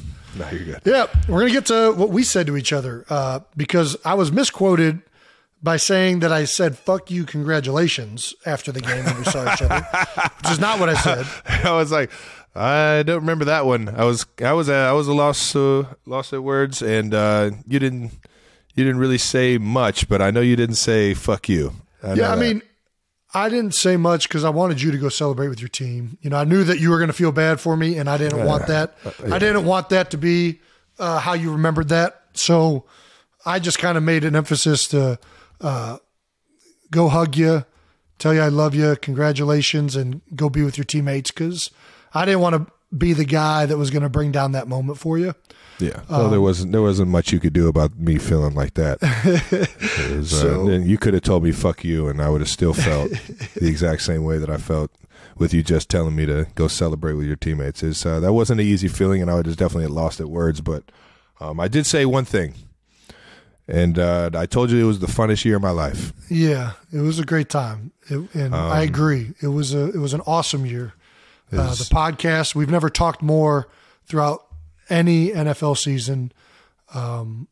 Yeah, I man. mean, it was that's a what that's what it was all about for me, man. To to see the script or however you want to call it uh, play out like it did, um, and to be set in schedule every single week to talk it over with you, man. That was um, that was something I could have never drew up. Uh, I could have never, you know, expected it to be this damn fun, man. And uh, it, it really did blindside me. And um, it was about halfway through the season. I was like, man, I'm having a fucking good old time this year, man. Uh, body doesn't feel like it, and uh, this year was definitely the hardest year in terms of being uh, being ready game by game uh, and things like that. But it, uh, in terms of the the type of season that we had as a team, and then on the type of season that we had, me and you um, as a Yeah. team on this show, and the producers and everybody involved. Um, yeah, man, it was uh, it was definitely the the best the best season of my life, man. And um, yeah, the crazy part is is that I would never be playing this damn game if it wasn't for you. stop. Um, no, it is. It's the truth, man. I followed your footsteps into it. I actually tried to play football uh, when you started playing football. So you started playing hockey. I started playing hockey. You started playing football. I started playing football. Um, Yeah. There, were, there was pretty much every sport except for basketball like that. You started Yeah. playing lacrosse. I started playing lacrosse. Um, so yeah, I've kind of just been following your footsteps throughout this whole gig, and uh, to go through everything leading up to this moment, uh, or leading up to this year, and then having the year that we had, um, and then meeting you at the mountaintop, brother. It was um, it was like we uh, we were on top of that thing together, man. Yeah. And um, I always uh, I always had a hate for Philadelphia secretly, and then the back they of my didn't draft mind, you? Yeah, because they took uh, an all star My man Zach. Ertz. unbelievable player, you know, very worthy of the pick. Um, but uh, I screwed up a few years of my life uh, not being able to play on the field with you, and I always hated uh, Philadelphia for not giving me that opportunity, knowing that I had fucked it up so many times. I just wanted that one chance to you know team up with my dog uh, the way I thought it was supposed to be, and um, I got so much respect for the Eagles organization, and uh, things happen for a reason, man. And um, it was uh, it was cool to break the barrier of uh, two brothers going against each other. I don't think the story would have been the same. I don't think the drama would have been the same. I don't think people enjoy our family the same this week that they did uh, if if if it if it's any other way. So um, in a sense. Uh, I don't hate the Eagles as much as I used to. I, uh, I I have some appreciation for uh, for Roseman and Lurie taking uh, Zach Ertz. Well, you know, for some reason when I saw you, I wasn't that emotional. I was really, really happy for you. I think I was still caught up in the game though, and I just wanted to try to not bring you down. So just wanted to say congratulations and was really happy for you, but still caught up in myself a little bit. And, um, you know, and I, I, I think I just tried to get away from you as quick as possible so you could go celebrate with your teammates. But the moment I saw mom is when I got really emotional because, man, it was so awesome.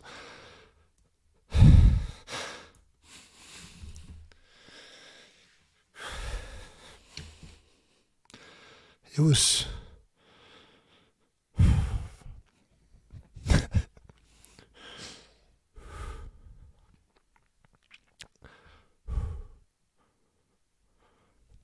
All right now. Yeah. oh man, fuck. It was awesome for you know, she was on top of the world for for a week. She was the heavyweight champ, man.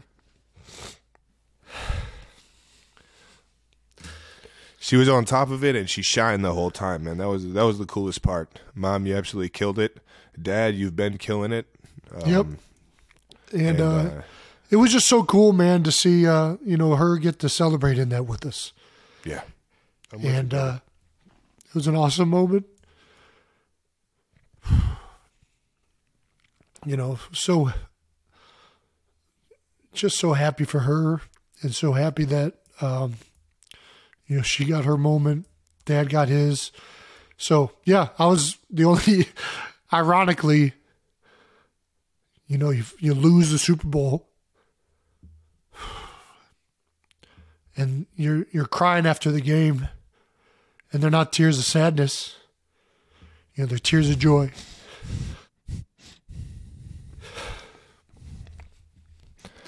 So, still sucked, but you know, So what makes you the best, brother. So what makes you the best. you know, proud of my team, and my guys, and you know, sorry Philadelphia that we couldn't fucking get it done, but uh, you know, happy for you guys, and uh, you know, that's the way it goes sometimes. Alrighty, what happened to Dad? Because I, I got to see Mom, I didn't get to see Dad after the game. Uh, what uh, you got to see him? Yeah, I got to see him. He How'd finally go, got that mom on the dad? field. Yeah, It was um it was very emotional the same thing, man. It was um just tears tears of joy, man. Sure. And uh I didn't get to see mom on the first one. I only saw dad and you. Um but this one was uh it was pretty special. Yeah, But like I said, I um I was boohoo crying all, all week, man. yeah, it was a pretty cool experience. And uh, America, the football world, I can't thank you enough for jumping on board, um, enjoying our family the way you did, uh, supporting our family the way you did.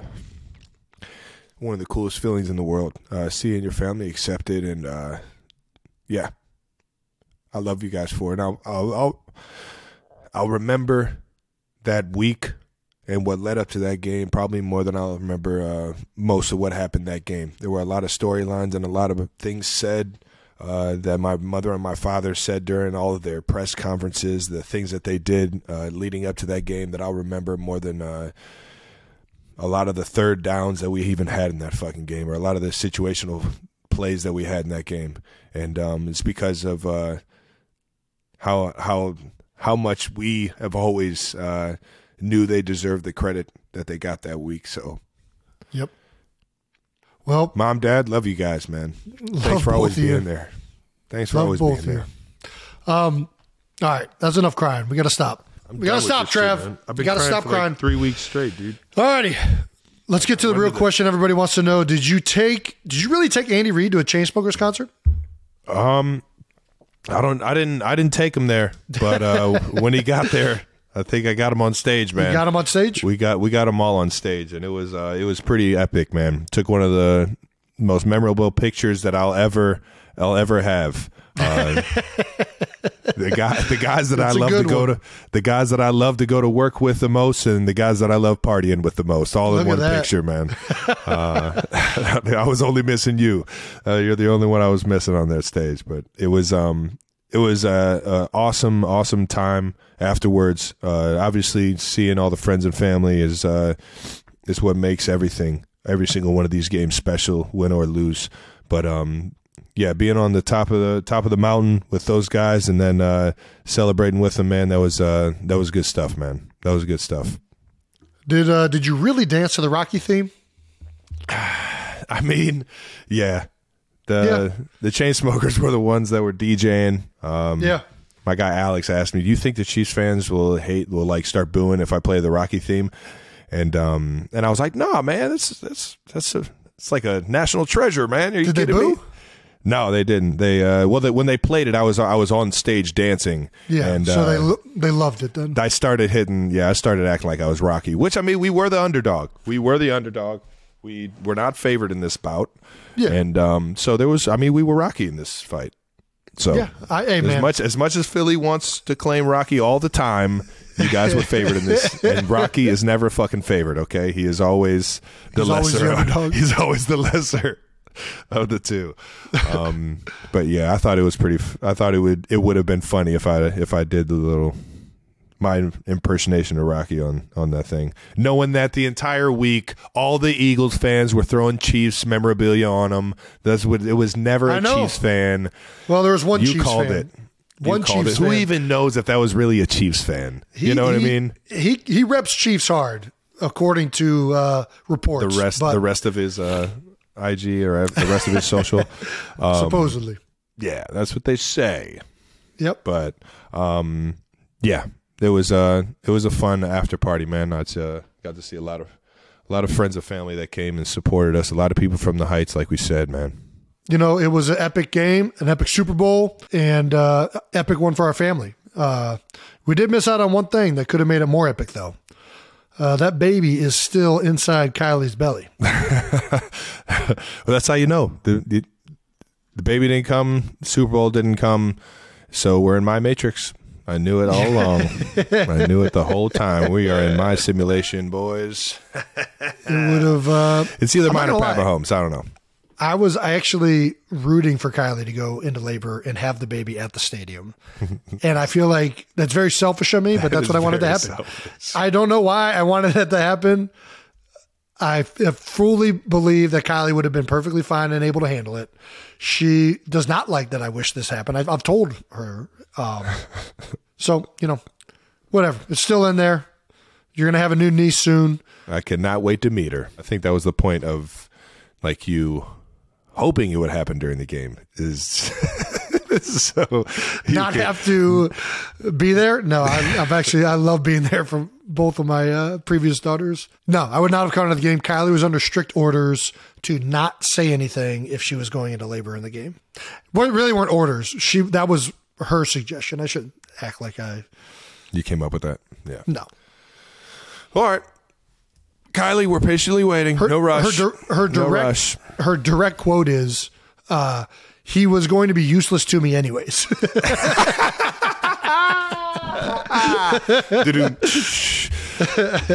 Well said, Kai. That couldn't have been in truer words uh, from Kylie right there. All righty, Trav. Time to get to it. All right now. We made a bet. Whoever wins the Super Bowl gets to decide the fan base name. Oh yeah. The fans have really been voting on this all year. Uh, for whatever reason, we have not we have not gotten to a fan base name yet. And There's uh, always there's always that wild card that just gets thrown in there. Like, man, we can't now. We can't. We can't just. We got to keep going doing the polls. We got to keep doing.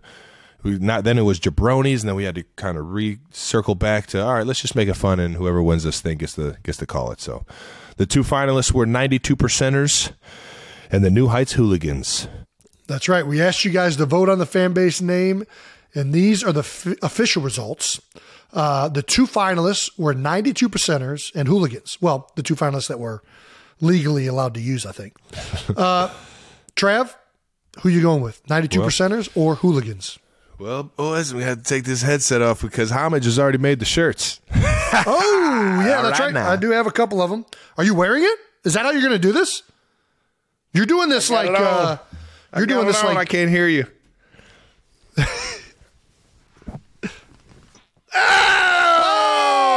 oh, Are you reading it backwards? Because I am. It says hooligans with Yeah, new heights no. underneath. This is actually this is like a baseball script right here. This is like my little league baseball shirt. But, Yeah. um, That's a good looking shirt. it is a good looking shirt. It's a good it's a good name too. But I feel like it's already taken by soccer fans all across the world. Wait. the misdirection? Welcome, the new heights. Oh, 92 percenters, baby.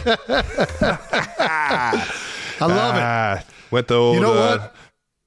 high school uh, college commitment route where I just I got actually one more shirt under here. It's no, I'm kidding. Do you got the sweater? Yeah, got I the got- uh, what do you call it? I got oh man, what the big Yeti under there. That's yeah, what I you got, got, the big Yeti. Yeah, dude. Uh, Ninety-two percenters. Why did you choose ninety-two percenters? it's it's so original to this show, man. I feel like Hooligans was created because of something that was somewhere else. Ninety two percenters is ours. Yeah. you created up. You created this nonsense that we all kind of believed that actually came true, and um, know- that's where we're at right now in life. We created this nonsense, and uh, it's uh, it's panning out. We spoke it into damn true. existence, though. We did. Just like 92 percenters, we spoke Yeah. this podcast into and, existence. and it was the most demoralizing play of Super Bowl Fifty Seven.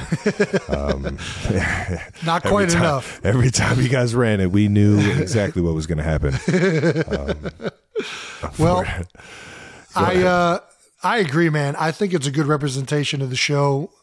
Um, not only is it unique to the show, but it's like a it's like half true, which is I feel like pretty much everything we say, and it's true enough.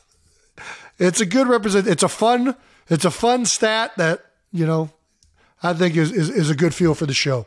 Um, it's also uh, probably a higher percentage than Travis or I ever got in uh, school. So we didn't see a lot of 92% growing up. no, sir. no, sir. So it's fun to finally be a 92 percenter. There you um, go. Awesome. Good choice, Travie. Shout out to the 92 percenters for hanging, hanging with guys. us all long, all, all year long.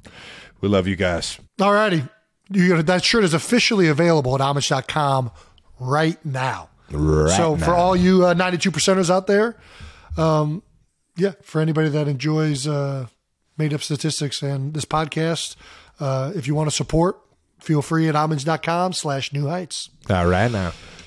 All righty. No dumb questions, Trav. It's time. It is time. It's time for one of our favorite segments no dumb questions because there are no there's no such thing as dumb questions. There's only dumb people. And you're looking at two of them. All right. Right now.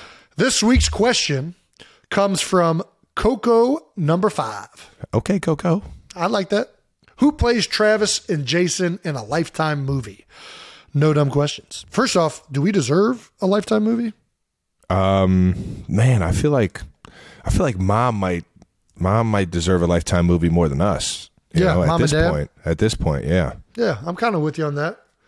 I guess we'd be in it though, so we still got to cast ourselves. Yeah, we do, we do. We also All might right. need to cast Ed and Donna. Oh yeah, great point. All right, well, who do you think would be the uh, the blockbuster uh, actors to play us? I think all week the big comparison with the brother game was Step Brothers. Step Brothers. Obviously, John C. Reilly. Will Ferrell. I think that would obviously. I mean, that'd be great. I'd be I'd honored. watch it. I'd watch oh it. my gosh, I would. I kind of want that to happen just It so I can meet John C. Reilly because you met him. You were in Oh a HBO gosh. show with him. HBO, yeah, or Right? Showtime. Showtime. Showtime. My bad. Showtime. Sorry, Showtime. No, it's all good. Yeah. Uh, Moonbase Eight. If you haven't seen it, um, I have a. Uh, that was one of the. That's where I knew I can't act. That's when I figured it out. I was like, "This is not for me, man." These guys are unbelievable. Fred, uh, Fred Armisen. Um, who else was in that thing, man? Uh, Tim guy from, Heidecker, uh, um, from John C. Reilly, or whatever. Uh, yeah, they're, they when I tell you it was an all star cast of guys that have been doing it since they were like kids, it felt like, dude, they just had an uh, unbelievable ability to uh, hit every single scene perfectly. When we did the scene over, it was nothing was said the same as it was the first take because they know they got that good take one time already. And here I am, the freaking jamoke in the room, trying to figure out where, when my line is, uh, Yeah. exactly how to say it. I'm saying the same freaking sentence every single time we're doing a retake, and Yeah. uh, yeah, I was uh, it was very amateur on my end, and um, it's probably why I'm only in one episode because it it sounded like the way they were doing it, they were kind of writing it as they were going, and um. They probably saw me acting and they're like, "We can't do this all season long with this guy. We got to get him out of here." so I uh, I found myself uh, in one episode with uh, on on Moonbase Eight. So if you guys want to check it out, uh, tell me how terrible I was. I would love to. But damn, it was an unbelievable experience, man. I was like face to face. it was cool seeing you on the TV with uh, with it. John C. Reilly, and it was arguably almost cooler off the field, or off the field, Off off, camera, because those three are like they're they're like best friends. They're like really good Okay. friends. They're singing Beatles together on an acoustic guitar. John C. Reilly's just dun, dun, harmonizing. It was like a performance. I was like being entertained in the middle of trying to be talented guys. entertainment, dude. It was Yeah. aw- it was awesome, and um, What, uh, and it's a hilarious show if you guys uh, are into comedy uh, scripts.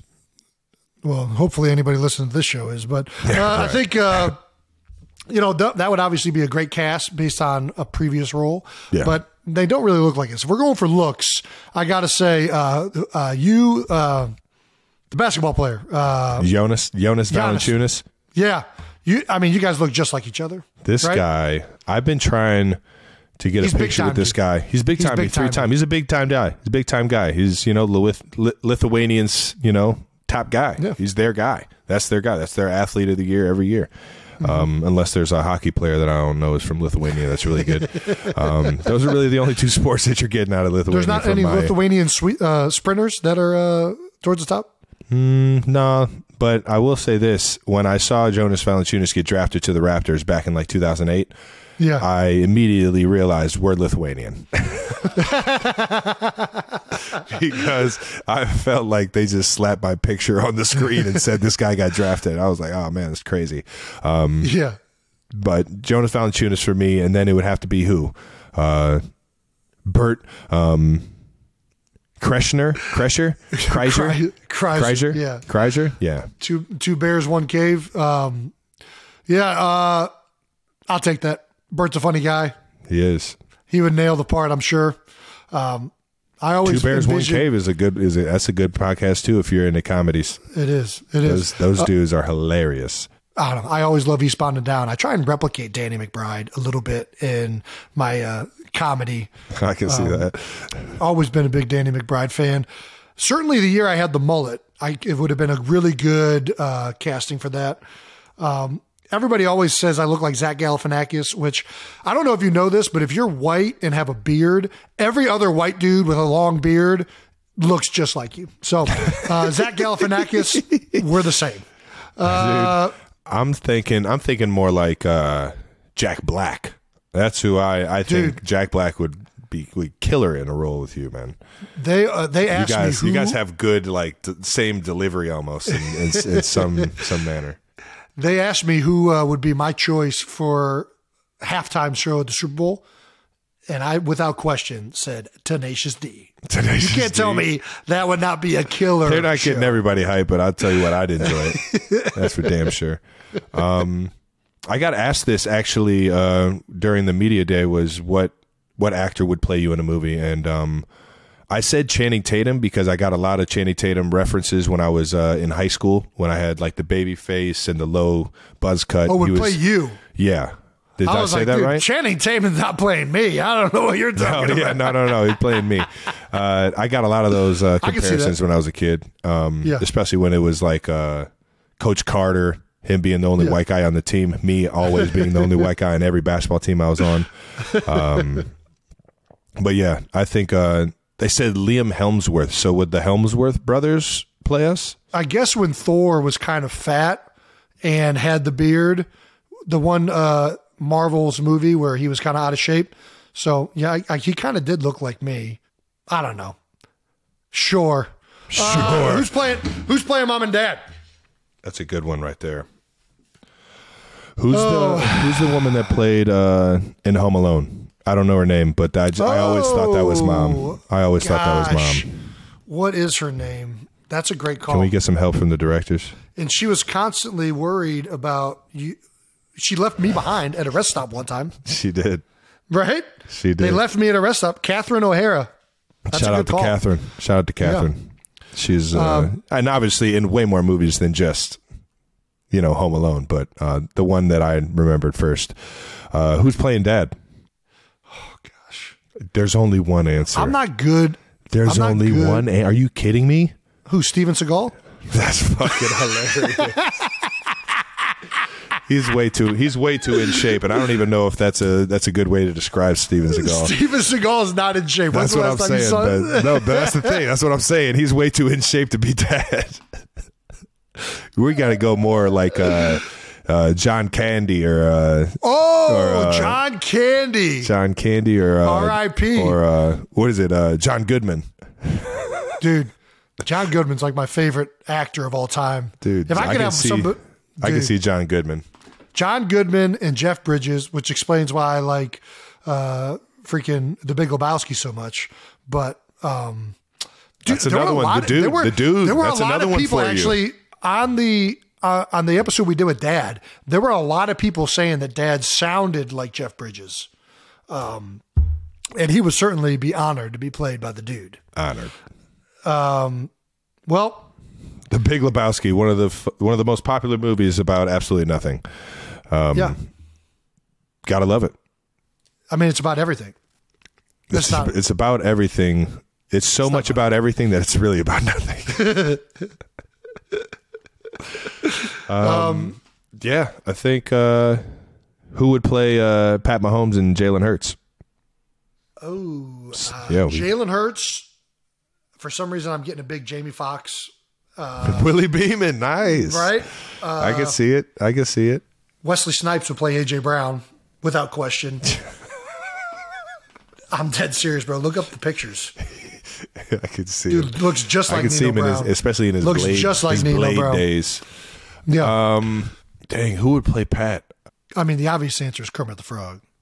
Chill out, man. What? I'm not trying to be. That's, sick. what everybody says he sounds like. What, I'm not being mean about it. oh man, there was one dude off of Revenge of the Nerds that sounded like that too. He had the Revenge of voice. the nerds. Oh my gosh, you got to watch it over again. There was one. Yeah. I know what you're talking about I forget now. the dude's name. It was way more aggressive than how Pat sounds, but that's who I think of when I think All right, of voice, voice aside, who looks like Pat? I know if it was a movie about Nick Foles, it'd be the guy from Napoleon Dynamite. Don't know his name. Folsey, he played on both of our teams, so he would definitely have to make an appearance.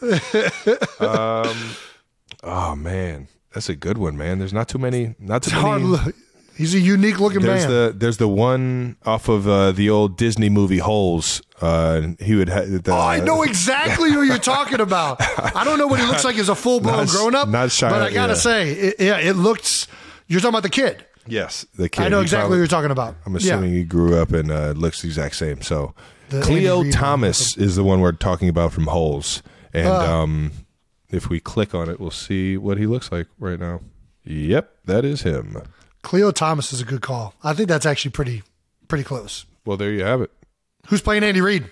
Eric Stonestreet, right? He's already got Ooh, the, Stonestreet is yeah. He's Right? got the voice. Dude, he already Stone plays Randy. Reid. Plays what I'm Randy. Reid in the skit with the Chiefs. he's ready to go. Yeah, he Um, is, uh, and he is. He'd kill it. Ooh, you know who else would be a good one is um Al Bundy himself, Al Bundy to be be Andy Reid. Big Ed. Yeah, Oh, Big Ed, just from a purely uh, similar parenting style. Ed O'Neill. My guy Ed O'Neill, man, he could definitely play Ed Kelce in a movie. He'd have to wear a bodysuit, but he could he could play it for sure. Yeah, he's a professional. Nick Sirianni, Doug Pederson, Chip Sirianni, Kelly. I could see like a Ben Affleck playing uh, Sirianni. It's got to be, yeah, yeah. I mean, Ben Affleck's talented. Uh, what, uh, who'd be Chip Kelly? Just Chip sh- Kelly, Like, like Danny DeVito? sure. I can't- dude, Zany DeVito. oh, dude, I'm trying to think of who. What about Dougie P? Um, Dougie P. Ooh, who would be Doug P? Sam Elliott? Hmm. No.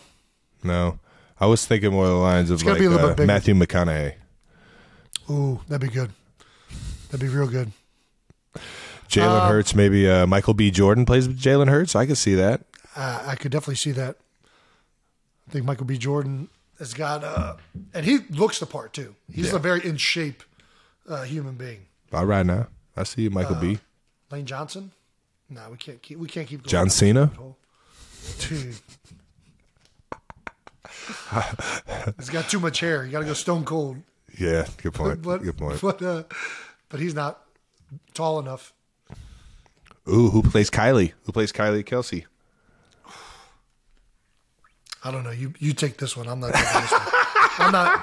I'm not touching this one with a. I'm out of there too. hole. I don't want to get my ass beat. There's a there's a model that she used to get compared to constantly. Um, and I- Um, I, don't know it? her name. Anna Kournikova. No, it's not it. It's got to the be pictures do look very athlete similar. based. Um, ooh, who would be? Uh, oh, who is it? Um, is it Scarlett Johansson? I could see that one. No, no, it's not just Scarlett. Uh, it- it's No, the There one was I'm one- thinking who could play her. I'm I'm not thinking of the one you're thinking of. I'm thinking of who could play her in a movie. I I think don't Scarlett think Scarlett Johansson. Johansson and Kylie look r- that much alike, but I must be saying the wrong one then. Well, that does it for no dumb questions, just dumb people. Uh, and I'm going to get out of this before I get my ass beat. So, Kylie, we love you, and uh, nobody can play you but you.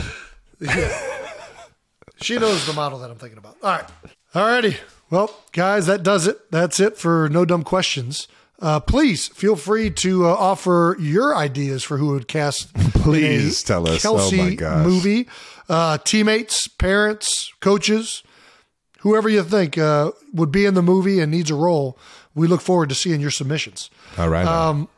Trav, we got one last thing. You want to take it? Yeah, we got one more segment, and it is one last question. We uh, Oh. we got a lot of questions. Some not dumb, some kind of dumb. Uh, actually, there's no dumb questions. So uh, this one is actually a really smart question, though, and uh, all of you have been asking from a user on Reddit. Uh, one more chance to live. What are your plans for the podcast in the off season? We're all uh, trying to figure that one out. Not gonna lie. Yeah, I think uh, so. We're definitely doing it, right? No, we're definitely doing it. We're doing Yeah. it. I think uh, a lot of people have wondered whether we're going to keep doing the uh, podcast in the off season. We definitely are going to do it. I think uh, we're going to take a little hiatus now that the season's over, recharge the batteries, and uh, come back with some 92% energy, baby. All right now. Uh, I think uh, maybe combine would be a good time to start back up. Obviously, there's a lot of uh, buzz around the combine, and that'd be an interesting one. But uh, we're going to take a little downtime for a couple weeks, uh, and uh, yeah, maybe we can sit down with some more players, do a little bit more interviews now that we got more time in the off season, and um, yeah, we look forward to bringing you guys content uh, year round, baby.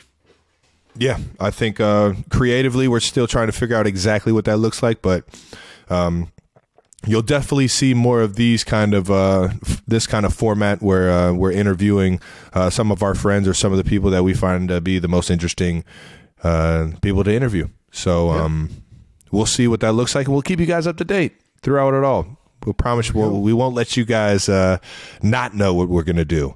That's for sure. Um, Jason, the big question for you though. What's that? Are you going to hang it up? Is there a next season? Um, Man, You have to, you uh, have to answer I right can't now. answer that right no, now. you have to answer right now. What do you mean? No. This is why we have the show, so No you can tell chance. every. One day we'll we'll, we'll answer that soon enough, I guess. Um, I don't know the answer to that right now, so I can't answer it. Um, I do know it was a lot of fun this year. I had an amazing team and time uh, doing this show with my brother. Um, so you know, we'll see. I'm going to let the batteries recharge. I'm exhausted, man. It's a long Yeah. season, mentally, physically, emotionally, uh, drained, and I'm going to let all that kind of recover before uh, we decide on that. But regardless, um, this one's been fun. It was an absolute blast, brother.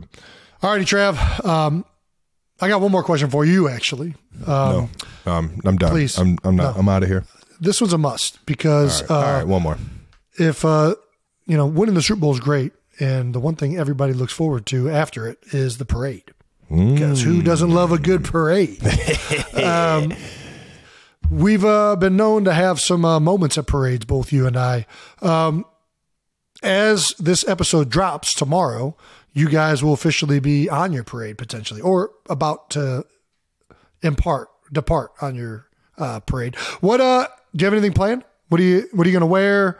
You got anything? You got any speeches ready? Um, well, I'm, we got we got two belts from the WWE now. We got world championship belts. Pat had had one on uh, from this Super Bowl, and I still got the uh, the belt from the last Super Bowl that we won. So you'll definitely see uh, some championship belts.